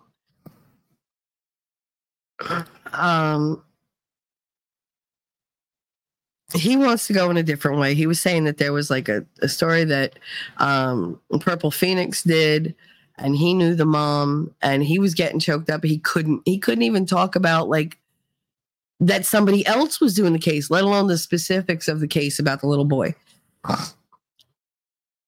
So, I mean, I know that that's hard for him. So I don't know how he's going to go forward. Kind of hope they keep doing, you know, Trivia Tuesday because it's a lot of fun. We love trivia. And like his panel streams, they're fun. But I think, you know, he's another one. You get to this point where you want to have some type of impact. And a lot of places, they're places for other people to go who feel left out of the world, who can't deal with the world. They go there and they recharge. You know, you go there and decompress. And I think that's part of his purpose, you know, is to be that balm that smooths things over so that you can get from one crisis to the next. Winning's whole thing is showing you what the world is really like, what it's doing, what everybody out there is doing to try to control you and change your way of thinking and implanting things, you know, ideas in your head to mess you up so that they can, you know, pursue their own agendas. He's really good at that. And I wish more people took him seriously. I take him seriously. I didn't before. I too called him long-winded reality because it was like, oh my God, because I wasn't listening to what he said. All I heard was words. Because I had a chip on my shoulder because I didn't think he liked me, which he probably didn't. He always says, oh, I didn't have anything against you. But yeah, no, he didn't like me because I was always stepping on his comedy bits just to fuck with him. Because I'm that type, if you don't pay attention to me and I think you don't like me, well, now it's on. Now I'm going to get all your attention in whatever way I can. So I was like a little bitch. I was just so nasty to him. Oh, my God. I would poke him with a stick, And then it just, I don't know. He just became something else to me. And I haven't gone a day without him. In shit, well over 6-7 months, not one day. And I don't know that I could. I don't. I depend on him to kick me in the ass and get me moving. You know, he never lets me get away with anything. Anything. It's very frustrating. But like it's funny because my grandmother would, you know, she used to laugh and say, one day, Michelle, you're going to meet your match. There's going to be somebody out there who's not going to take your bullshit. They're going to call you on everything. Because I could get things over on my family like crazy. I mean, they're not exactly the most with it group. But for the most part, people don't want to tangle with me. Like, I've had conversations with Marty, my old principal, where he's like, oh, did they yell at you? I'm like, yeah. People don't generally tell me what to do. They don't yell at me. You know, like, that's just not done. And when they do, they always regret it. And no, he never yells at me. He could literally like make just a nonverbal sound. And I'm like, what? Yeah. Cause I just know that he's just like, oh, bullshit detected. And he's just, all right, let her get it out. And then we'll take that right down. He will not let me rest on my laurels. He will not let me fool myself or lie to myself. And like just yesterday, I said, well, you know, I'm a lot of work. And I was like, you've even said that. And he was like, no, I never said that. And I repeated the conversation. I was like, yes, you did. You said da da da da da da. And he was like, that's totally out of context. That's not what I meant. And I was like, all right. And so I'm like, it kept going through my head. And I was like, I said, I'll just fucking ask him. And I was like, am I a lot of work? And he laughed. It genuinely struck him as funny because he was like, no. He was like, do you know how strange that is to hear somebody tell you that you're not a lot of work? I know I'm a lot of work. I know I ask a lot of questions and I poke and I prod and I need to know. And it's hard to get to that point where I'm satisfied with the information I'm getting. And he purposely like doesn't give me information just to fuck with me. But he's really good at getting me to not be upset about it, to be like, it's okay. It's okay to go on faith. You don't have to know everything. Has knowing everything in the past helped you? No. So how about we just do some stuff on faith? And that's how we built trust. And I think he thinks I am worth the work. So to him, it's not really work. It's just part of being in my life. It's just what you do, you know, and he's man enough to step up and do it. I don't know a lot of people like that. I don't. because not a lot of people have to deal with the me that he has to deal with. You think that I'm raw here? Nope. No. He has it so much worse. So much worse than y'all have it. 357. I don't get messed with either, Shelly. My girl told me it's because I have crazy eyes. Well, that's part of the reason why you guys don't see me. Because I can't fix my face. And I am the queen of making funny faces and like the queen of expressions, because everything I think or feel shows on my face. I have so many expressions. 357, just baby blue eyes, not crazy eyes. Oh, you have baby blue eyes? I love blue eyes. I do. I have green eyes, but it's all, I'm also like very possessive. So, I mean, it's a good thing I have green eyes. It's a warning sign to everybody out there. Rabbit, we tell you what to do because we love you. So we remind you to take care of yourself. I know you're very good at it. And I try to return the favor. I do, because y'all are worth it to me. But like my channel, I set out trying to be there for other people. And I actually wound up healing myself in the process. Y'all did more for me. Talking here did more for me than any therapy session I've ever had, any, you know, like shrink session, any med they ever put me on. Like none of that. Outpost said, I just now got a notification for the stream. Freaking YouTube. Listen, today's the very first day that I'm actually streaming to Rumble. I'm live streaming to Rumble. I don't know what that's going to go like. But we're trying. We're trying. So I don't know if that messed it up or the fact that I had to change the time again or whatever. But I really didn't know if I was going to go today. So it was very last minute. Agreed. Ooh. Lady Awesome said, I have hypercolor eyes depending on my mood, and the color of the shirt I'm wearing depends on what color my eyes are. Girl, I didn't know that's what you called it. My eyes are green, but when I'm angry, there's red. Like there's this very dark maroon that circles my pupil. When I'm angry, that actually gets bigger. And so I look a little possessed. And when I cry, my eyes turn this like super, super icy kind of green. And it's almost like they glow. And that's why I can't hide when I cry. Like I used to go to work and I'd go in the bathroom and cry for like a half a second and come out and be like, I'm all right. I'd walk out and they'd be like, oh my God, you were crying. What happened? I'm like, what is my nose puffy? They're like, no, your eyes are like, they're beaming. And it's like, oh, and they look really good if I wear green or red. I mean, I look really good in red. I do. I'll give you that. It's that, you know, that porcelain skin and like I'm super white, like super, super fair. I swear to God, I always say I'm like see-through eventually.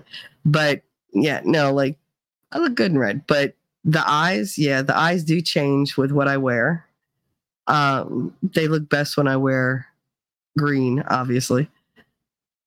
When I dressed up as Elphaba for the kids for the last Halloween I had in Wallace, I had to do the green makeup. So anybody who doesn't know who Elphaba is, that's the Wicked Witch of the West, from the Wizard of Oz. So I was all green and we took pictures and they were just like, oh my God, because my eyes were literally like high beams coming out. I looked possessed. My eyes don't change when I'm mad, but my ears turn red. Oh, nerd, that's funny. Your ears turn red. Lady Awesome, that's what I call it. After those hypercolor shirts that change colors when something hot. Oh, I remember those. My dad always knew when I was crying because my eyes would be so green. Yep. Rabbit said, my eyes are blue, but if angry, they turn a dark steel color. I can imagine that because I imagine you get like, you're tough as steel no matter what. So it's just like, wow, that actually makes sense. On 357, the lady in red. Hey, my prom dress for my senior prom was red. It was a floor length, body hugging gown. It hugged me all the way down to my hips, and then it just kind of fell down in a nice curtain of red. And it had, like, you know, the deep V and whatever. It was just such a pretty fucking dress, and I think it cost like $20. We got it in an outlet. It was like the last place we went. I was like, I'm never getting a dress. Oh, wait, that's the one. As soon as I saw it hanging there, I didn't even need to try it on. I was like, that's what I want. And I love that dress. And then I put it on my daughter like years and years and years later for Halloween. And I poured blood all over it. And like, I made her into a zombie, like prom queen. Oh my God. It was such a good look. Everybody loved her, but she felt good because she was like, I'm wearing your prom dress. It was funny. My connection is being shit right now, girl. I'm sorry, nerd. But yeah, Lady in Red, that was, I actually danced to that song with Tommy at my prom. I had a cast on my prom night. What a stud. Motorcycle problem. I need to dig up some pictures. Oh, you definitely do. I want to see that. See, you got, I don't know what it is about prom nights. My junior prom night, the day after. Now, we had all gone out that night. We went to a diner after the prom and, you know, we hung out. I got home at like 7 in the morning. I was by myself because my mother was off gallivanting in friggin' Philly. And I was dancing in my living room, you know, like you do, because I was 17. And I turned on the carpet, but I had sneakers on. And when I turned, my whole body turned and my foot did not. And I dislocated my knee with a crack that could be heard around the world. Like, it was painful. And so that Monday when I went to school, I had this giant brace from my hip to my ankle. And they were like, what the hell were you doing after prom? So that went around. And I was just like, yeah, no. I was so not that child. I'd moved to a new school my junior year, so prom that year sucked. Yeah, no, I mean, I get that. That was my new school. I got expelled. I mean, that was the year that I punched I didn't punch her, per se. I don't want to go all Amber Heard, but I don't remember the exact nature of my hand, but I wasn't punching her. I hit her. Like, I could honestly say that whole thing, but I still knocked the nun the fuck out. My senior was great. Had a pretty date on my arm, and all our friends went to this great seafood restaurant before the dance. Yeah, we didn't go anywhere before the dance because our prom started at like 4 in the afternoon because you had to get on the bus and yeah, everybody had to get organized. But we didn't come home till like, I think 2 in the morning. And then we went right into the gym and we kept partying until the sun came up.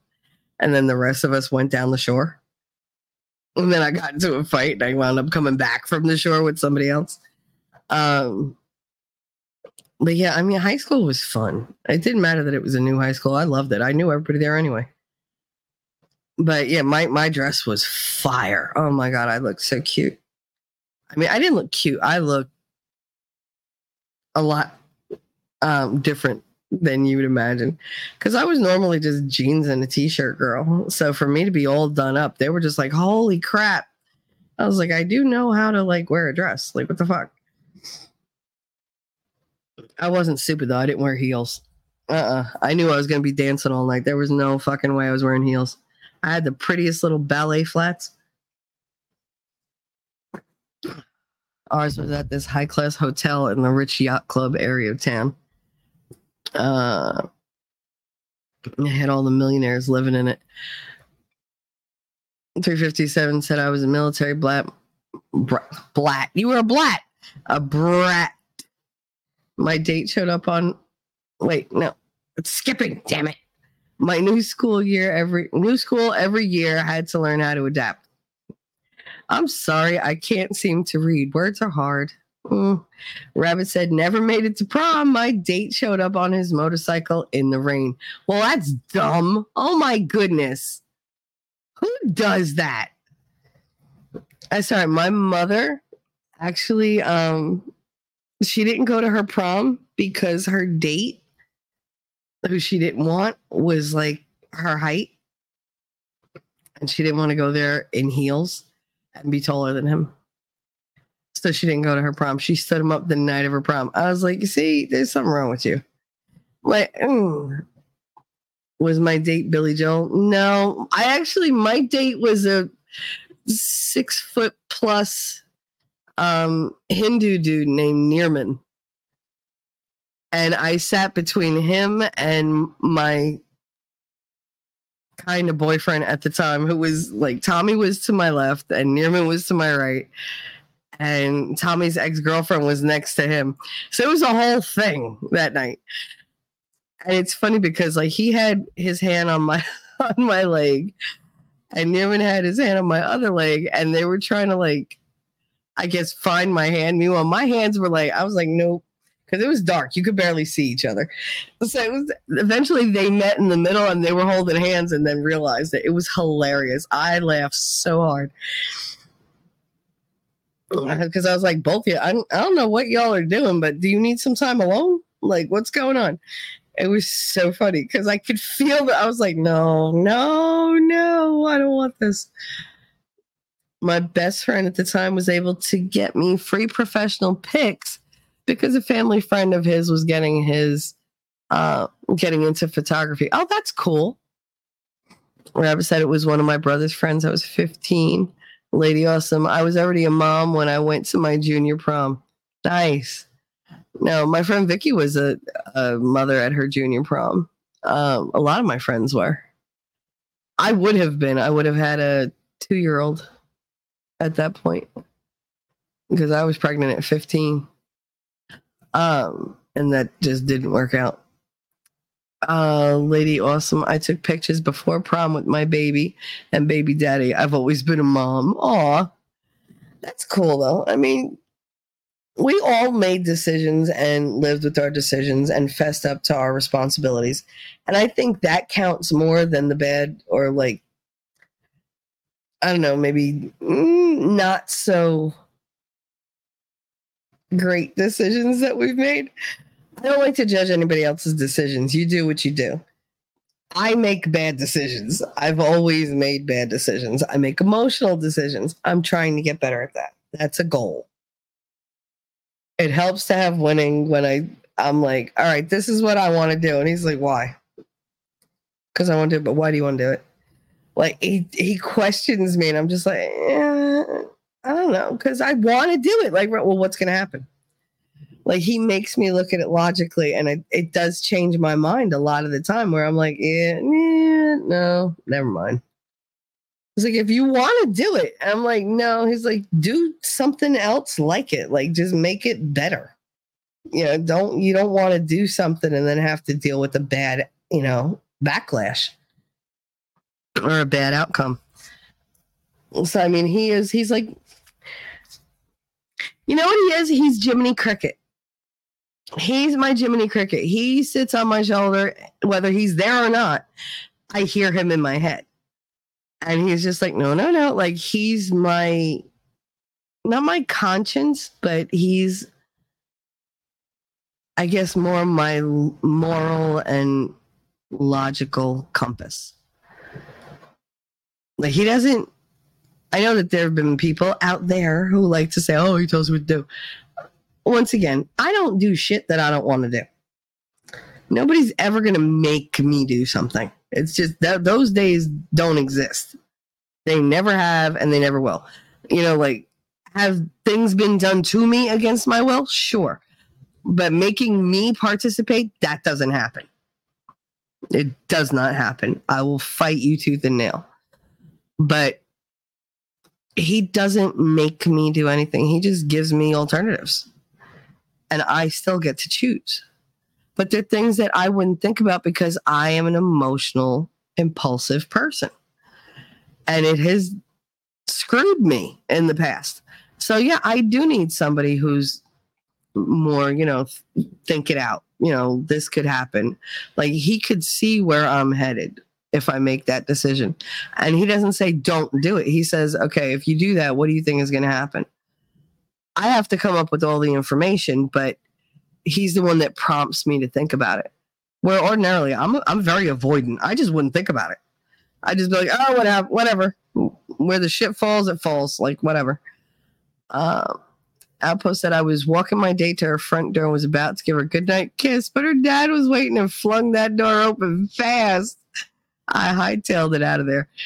Yeah, my grandfather used to stick his head out of the window above the door, and all you'd hear is, and he'd be out there smoking a cigarette, just like just listening to our conversation. I'm not even aware he's there, and then all of a sudden you hear that. Like, oh, time for you to go. You need to go, because he heard everything, and he's tiny but mighty. Like, he is the Mighty Mouse of my generation, like in my family. Yeah, and then dads and granddads and uncles have a way of doing that. Rabbit, it was my last memory of school because a month later I became an emancipated minor. I had to start working to support myself. Yeah, that's rough. It is. The emancipated minor. I'm glad I had grandma. If I didn't have grandma, I don't know what would have become of me. I really don't. I mean, I've always been a hard worker, but my mom had no interest in keeping me around. She was always throwing me out. You know, I think the longest we ever lived together was like a year and a half. And that's because I was always out. And she was always, you know, with her new boyfriend. And then as soon as he wanted to move in, like, I didn't get a say. I'm not like that with my kids. If my kids don't like somebody, like, I don't care if they're like, they like them and then they have an argument or whatever, that you'll deal with it, get through it. But if they meet them and go, no, like, I really like, I don't like them. They creep me out. I don't like how they treat you. I don't like how they treat me. I listen to that and I go, all right. Because we're a family. You know, my kids aren't like normal kids. They're not, there's no guarantee they're going to grow up and leave and do whatever. Katie, I have a feeling Katie will be with me a very long time. You know, so I need to have people in my life that jive with them. You know, they don't always have to get along, but they have to like them at least, because I want to have a family. I don't want to have my kids and then my significant other. I want everything to come together. You know, I want whatever's in their life becomes a part of my life. Whatever's in my life becomes a part of their life. I don't want that separation. You know, and I really believe that my kids need to approve. They're old enough where they're almost adults. It was different when they were little. I was a lot more hesitant to let anybody in my life because of them, because they were little and I didn't want them to be hurt. You know, I had that fear. But I'm not afraid of that anymore. They're grown. They can stick up for themselves.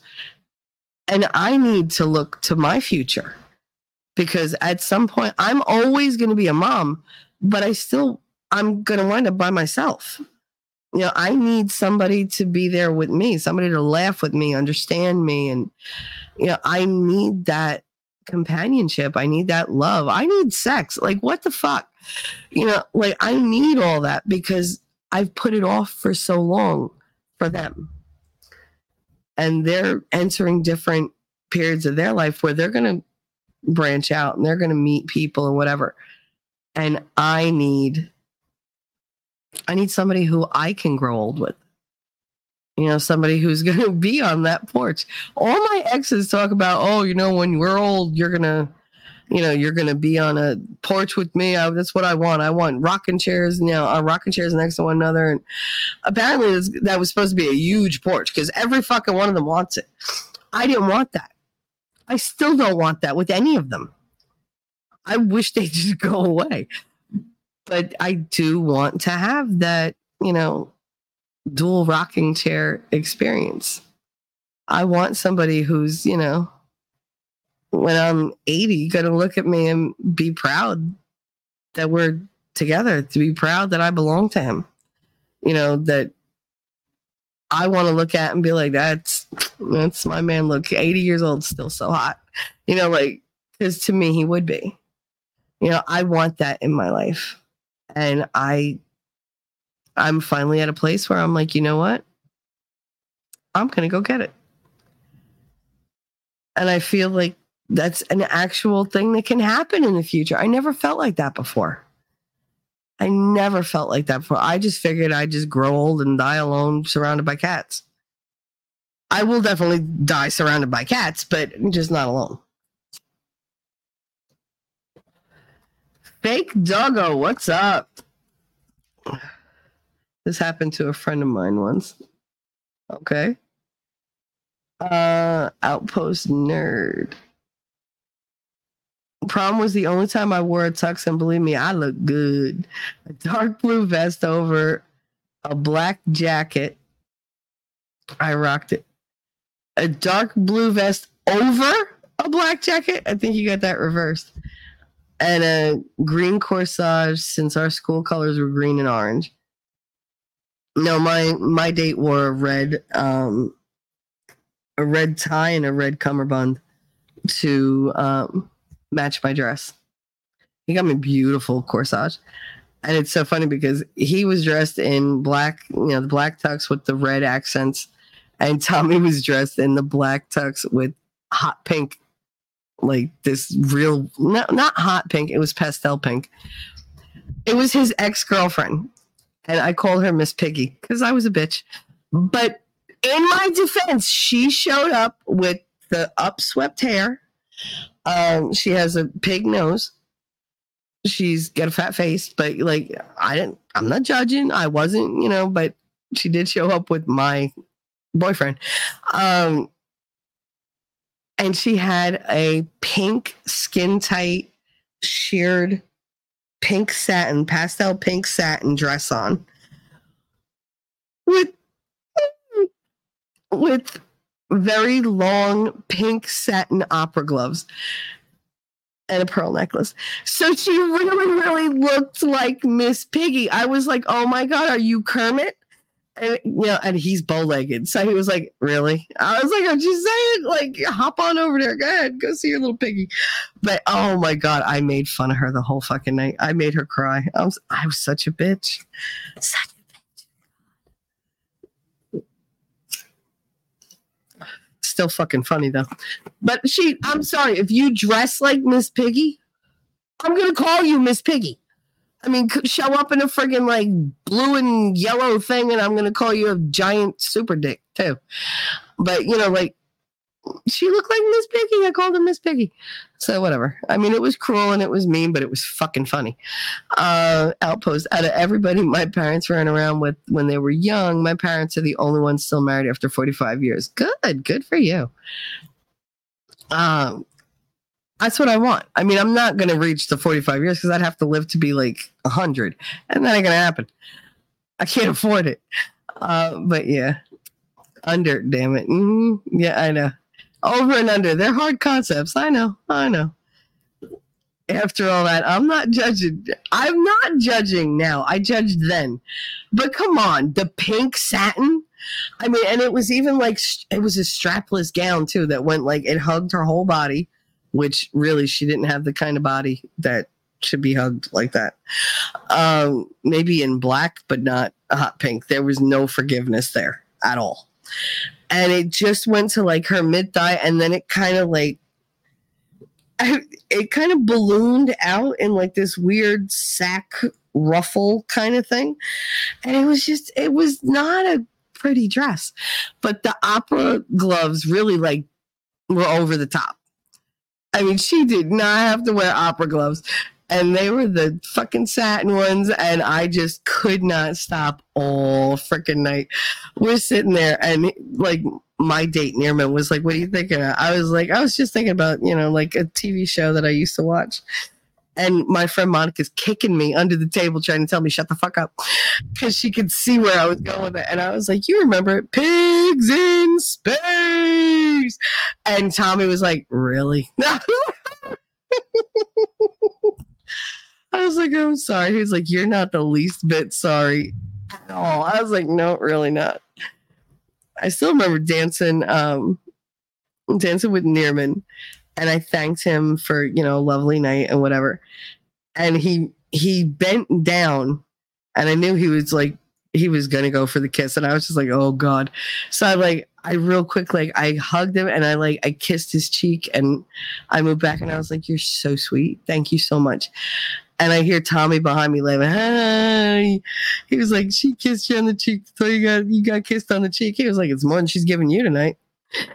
He wasn't wrong. He was not wrong. And that was he shut right up right there. I was like, I am so proud of you right now. He was like, little fuck. Because Nima was 6+ in height, and Tommy is like 5'6", 5'7". So taller than me, but not as tall as Neerman. And Neerman was built. He wasn't like your typical like geeky Hindu that I went to high school with, because they were all nerds. They were all skinny and whatever. No, he was like football size. Like he was football player size. And I like big dudes. Like, and he didn't have a date. I didn't have a date. And my boyfriend was going with his ex-girlfriend because she'd already bought the dress. So I was like, fuck it. I'll just go with him. And we were friends. We went. We had a great time. You know, he was handsome. I'm not going to say he was hot. I mean, he's hot now. I've seen him recently. And he's also extremely rich, which means I really don't know how to pick them, but whatever. And Tommy's in jail for murder. So, you know, this is why I go to Winning to make decisions with me, because I don't make good ones. Lady Awesome said, next month my parents will celebrate 51 years married. Nice. Nice. Oh, congratulations to them. All these long-term marriages. I love it.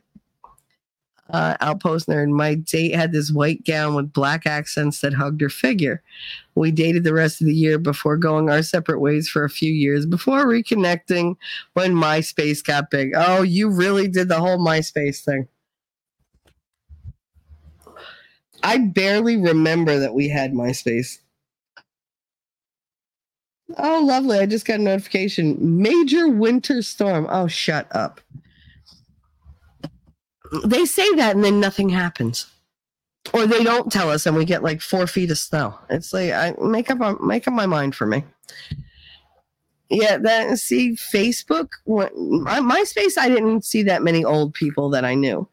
But Facebook was bad. Like, Facebook is the devil. Like, all my exes found me. And I was like, ah, crap. I'd managed to evade, like, all of them. And they were just like, we found you. And I didn't even put, like, my maiden name in there. I literally kept my married name on there so that none of them would know. MySpace got big just a year or two after I graduated. Good God. You're old. That's right. When I graduated, we didn't even have internet. It's funny. It was such a good life. Nobody could keep tabs on you. You could do whatever the hell you want. There were no gotcha moments. Let me tell you something. My life would be very, very different if I was living it now as a teenager. Because these kids can't get away with shit. You can't hang out in the park. You can't do this. You can't do that. I did whatever the hell I wanted. And if there was a consequence to be paid, I paid it. But there's no evidence of the things that I did. I mean, there's a little evidence, but not a lot. The nearly 50-year-old calling the 36-year-old old. Yes, absolutely. You have not done, in your 36 years, you have not done half of what I did by the time I was 21. So, like I said, when I was in the hospital, when I thought I was going to, you know, I thought I was going to die. Part of me was okay with it because I've lived a huge life. That's why I have all the stories. Because I would have been arrested. Yeah, well, yeah. But I could have been arrested at any point, but I just never got caught. That's the wonderful thing about being me. I was smart enough to not get caught. The people I was hanging with at the time, not so much. A lot of them got caught, but I didn't. And if anybody suspected, I just talked my way out of it. Cops are petty around here. Yeah. Do a Hoboken police search on YouTube and you'll see how petty ours can be. I found that out yesterday. I was like, oh, there's a lot of Hoboken videos on here. And my house is in a lot of these like walk around tours or whatever. I'm like, oh, there I am. There's my house. There's my house. There's my house. There's my house. I didn't even realize there was so much stuff about Hoboken on YouTube. And it's just, it's weird how everybody's praising it, whatever. I'm like, I don't know why y'all love this town so much. I can't wait to get the fuck out. Lady Awesome, I was too busy in the third world to be messing with MySpace and Facebook. I only got on when I was in beauty school for networking. I went to school to be an esthetician in 2011. That's very cool. I think Jessica Reloaded went for the same thing. I'm not entirely sure. I know she went to beauty school, but I don't remember what it was for. I thought it was to be an esthetician. I can't remember, though. I'll have to ask her later. By the way, Jessica Reloaded will be doing her first solo show today at 5:30 in the afternoon Eastern, if you all want to check that out. And tonight, Winning will be back on and doing Unveiling Reality. And he's going to be talking about a whole bunch of stuff, like, you know, all the current climate and whatever with politics and everything going on. I think Jessica is a hairdresser. I can't remember. I can't remember if it was makeup or skin or hair or like a combination. But more power to you guys, because that you got to be creative on levels that I just can't do. And you got to deal with people. Nope. So probably cosmetology school. I think so. I honestly don't know, but she's doing her first solo show today. I don't know what it's about. I guess we'll figure it out when we get there. 5:30 this afternoon. So if you can, you know, go over there, give her your support. I know it freaks her out sometimes to do things on her own. Oh, she still works at the car wash because she makes decent money at the car wash. Plus it's family. But, so definitely like show up for her and give her some support, because I think she really needs to get out there and stand on her own and put just her thoughts out there. I enjoy her shows, but I don't get to see the Jess that I've come to know, like, come out. And I think on a solo thing, she would really be more herself. And I think that would appeal to a lot of people. So check her out, 5:30 this afternoon. And then tonight, Winning Reality at 8 or 9. I don't remember. I know he's going to yell at me, but whatever. I mean, I say that, but he never does. He's just like, it's always the same time. It's not always the same time. You know, I never remember times anymore. I barely remember to show up here for my own time.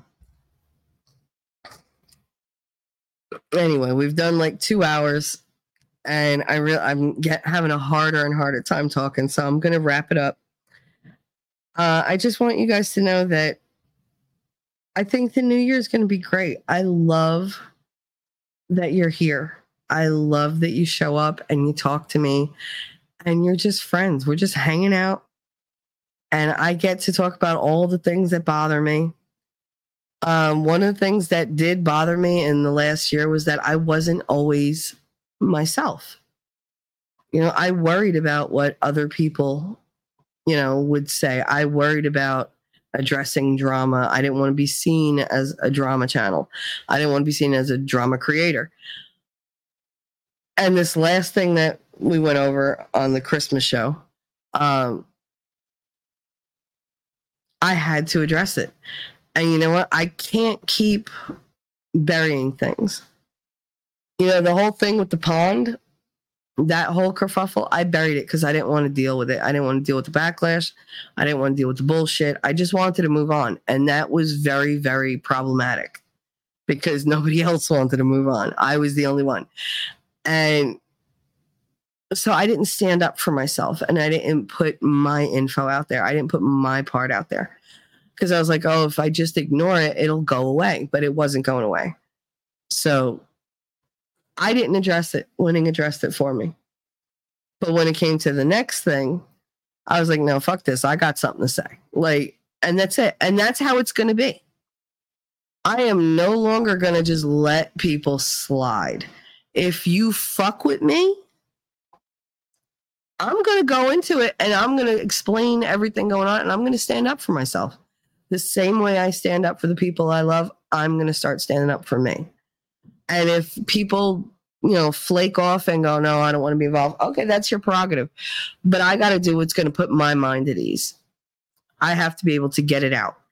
Do you know that I have not had a decent night's sleep, not just because of the COVID, but because I have so many thoughts in my head because I haven't been able to talk to you guys. I haven't been able to just open up my brain and let everything just flow out of my mouth. Like, there's too much going on up there. And I feel lighter already because we had just a little bit of a conversation about it. And I barely touched on the stuff that's in my head, you know, but I'm not talking about a lot because I don't want to get emotional because then I really won't be able to breathe. But I mean, that's coming. So you know, it's all going to unfold. But I mean, it's nothing bad. It's just things that I think about that I probably shouldn't. And when I get them out and I talk to you guys and I get your feedback and you tell me you're being crazy, you know, it's different when you guys tell me, Mims, what's up? Love you, Shelly. Sent you an email. Feeling like you still just wanted to say hi. Feeling like you still just wanted to say hi to you and chat. Hi, Mims. Oh, I'm glad you said hi. You're so sweet. And thank you for everybody who's posted links. I love it. I love that you do that. Yeah, tonight I'll be modding as usual for Winning. I don't know how on top of things I'm going to be. I'm hoping he goes easy with me on the links. See, he likes to do this thing where he mentions something and then I have to pick up on it because obviously, you know, I have to live in his brain and I have to go find the link. He never forewarns me of what I'm going to need. I have to run and go get it. And it becomes like, I think it amuses him because he'll say something. Then you hear that little, and I'm like, oh, you bastard. Because I know he's doing it on purpose. I'm like, no, I'll rise to the challenge. It's fine. And that's one of the things I love most about him is that he does challenge me. He pushes me. He pushes me to be better because I'm perfectly content to just be. And he's like, no, you're going to be, but you're going to be better. Like, come on, you're going to be better. Right, but that's a mod's life. I mean, seriously, he makes me crazy, though. And it's funny because everybody's like, oh, you guys share a brain. T-Rex says it all the time. He's like, I don't get like you two share a brain. It must be a pretty big friggin' brain, though, because we're both really intelligent people. But it's like yesterday he said something at the exact same time as my son. They said the exact same sentence. And I was like, all right, stop it. That's creepy. I was like, you just stop it. Because it happens all the time. You know, like I wake up and I get the text, are you awake? I'm like, damn it, I just opened my eyes. And humbled. So I am very humbled, Darth Hideous. Happy New Year, by the way, Darth. I saw your Laws of Power thing. Stop trying to invite trouble in your chat. You think I'm on to you. He's like, oh, you know, if you have a different opinion, step up but maybe they will. But it made me laugh. You don't always know that I'm there. Usually I'm there after the fact. Well, this week anyway, because like I said, COVID kicked my ass. It was just such a hard week for me. People in my chat don't have opinion. Bull. I know the people in your chat. They are all opinion. They are all opinion. They just might not tell you, but that's all right. Yeah, I've been bad. It's been bad. I've never been this sick in my life, like cold flu kind of thing. I mean, it really, I was like, oh, it's a cold. And then I was like, I'm covered in Vicks and I can't smell it. Damn it. I was like, let me take a test. And I took a test. I swear my pregnancy test didn't say positive that quick. Literally just put the swab in the thing and it went red line. I was like, ah, damn it. I was like, all right. So me, the kids, my mother and her husband. My mother gave it to me for Christmas, bitch. But it's like, whatever. But, you know, we bounce back. Whatever does not kill me.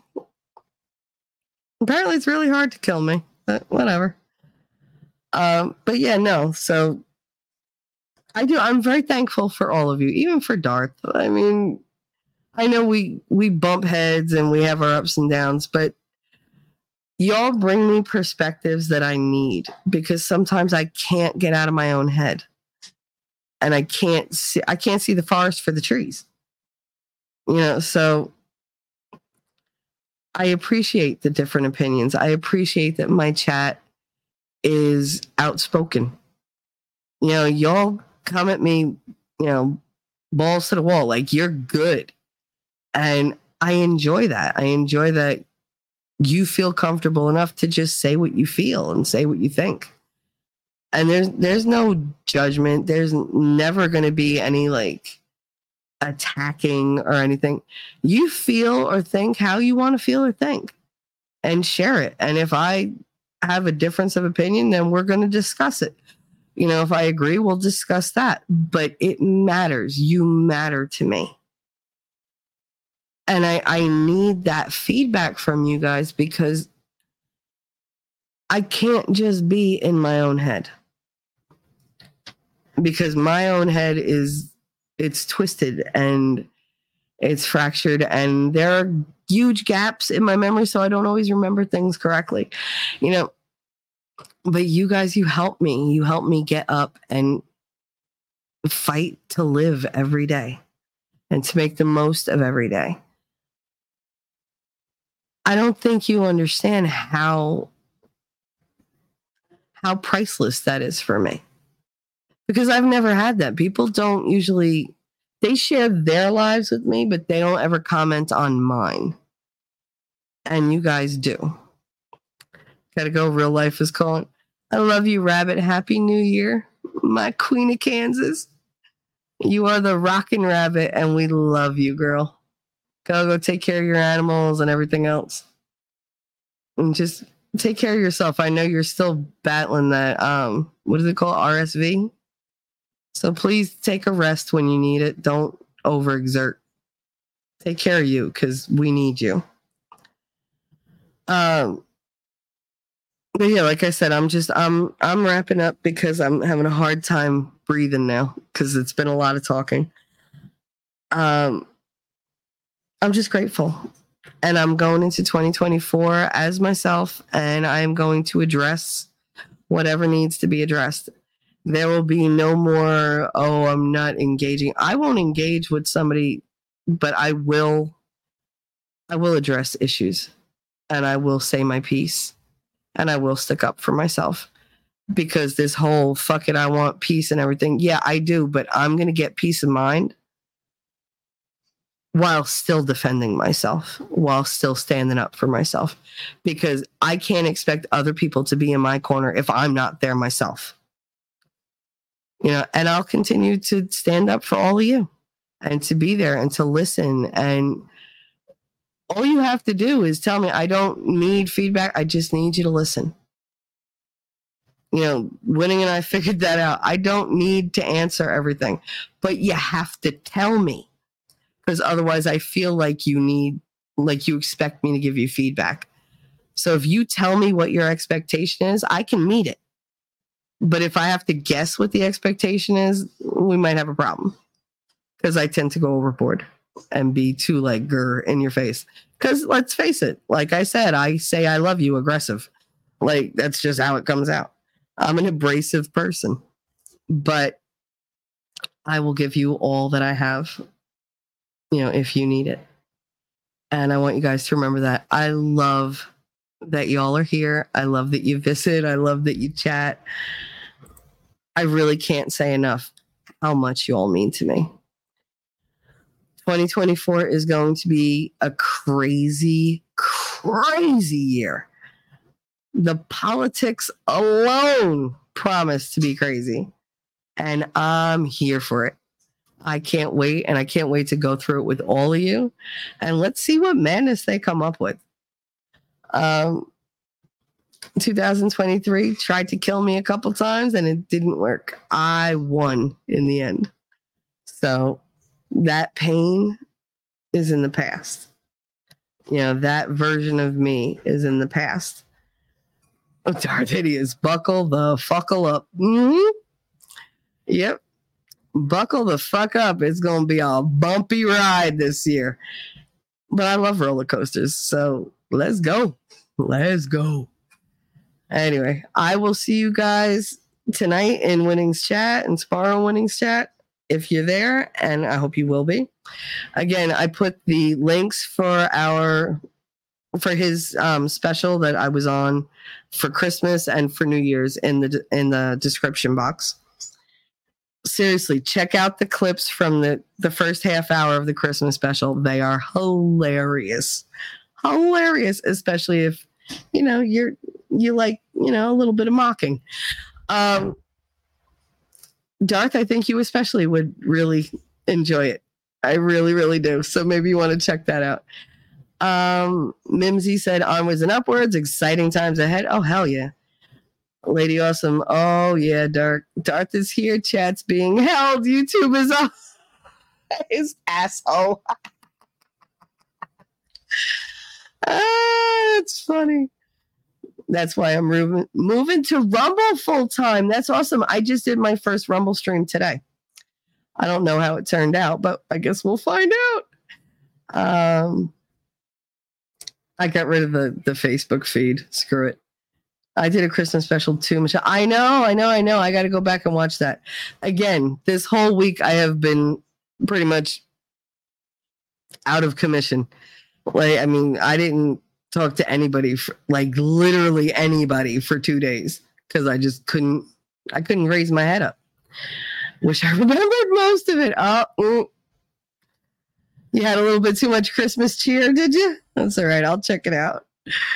But, you know, seriously, like go. Oh, my God. I was blackout drunk when I hit go live. Nice. That's all right. Because I hit the bong as soon as we started because everybody's like, I'm drinking. I was like, I'm on meds. I can't drink. I was on cold meds. Could you imagine me on NyQuil and alcohol? No. So it should be interesting. Yeah. So check out that first half hour of his Christmas special. Trust me, you'll laugh. You'll laugh your ass off. And I'll check out your stream because I'm sure it's going to be entertaining as shit. As for that, all of you, thank you so much for being here. I'll see you guys tonight or in other people's chats, I'm sure, because we tend to all go in the same circles. And I will be back Friday morning at 8:15. You know, it's a little fluid. You got to give me a break. It takes me longer to wake up when I'm sick because I got to sound half human. And as it is, I sound like Fran Drescher right now. So, oh my God, Mr. Sheffield, I really sound like her right now. Like, oh my God. Oh, no. I don't like it. Oh, my God.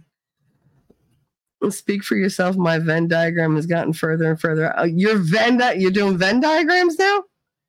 That should be interesting. All right. So on that note.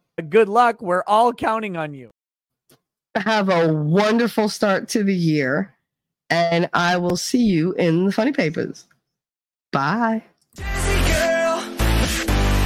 I know that you're a Jersey girl inside. 4 a.m. at a diner, stop singing, living on a and doggone it, people like me. I'm thinking maybe you're a Jersey girl with all those highlights in your hair. No other girl can move like you. We pump our fists, damn right, it's true. And I don't care what they might say.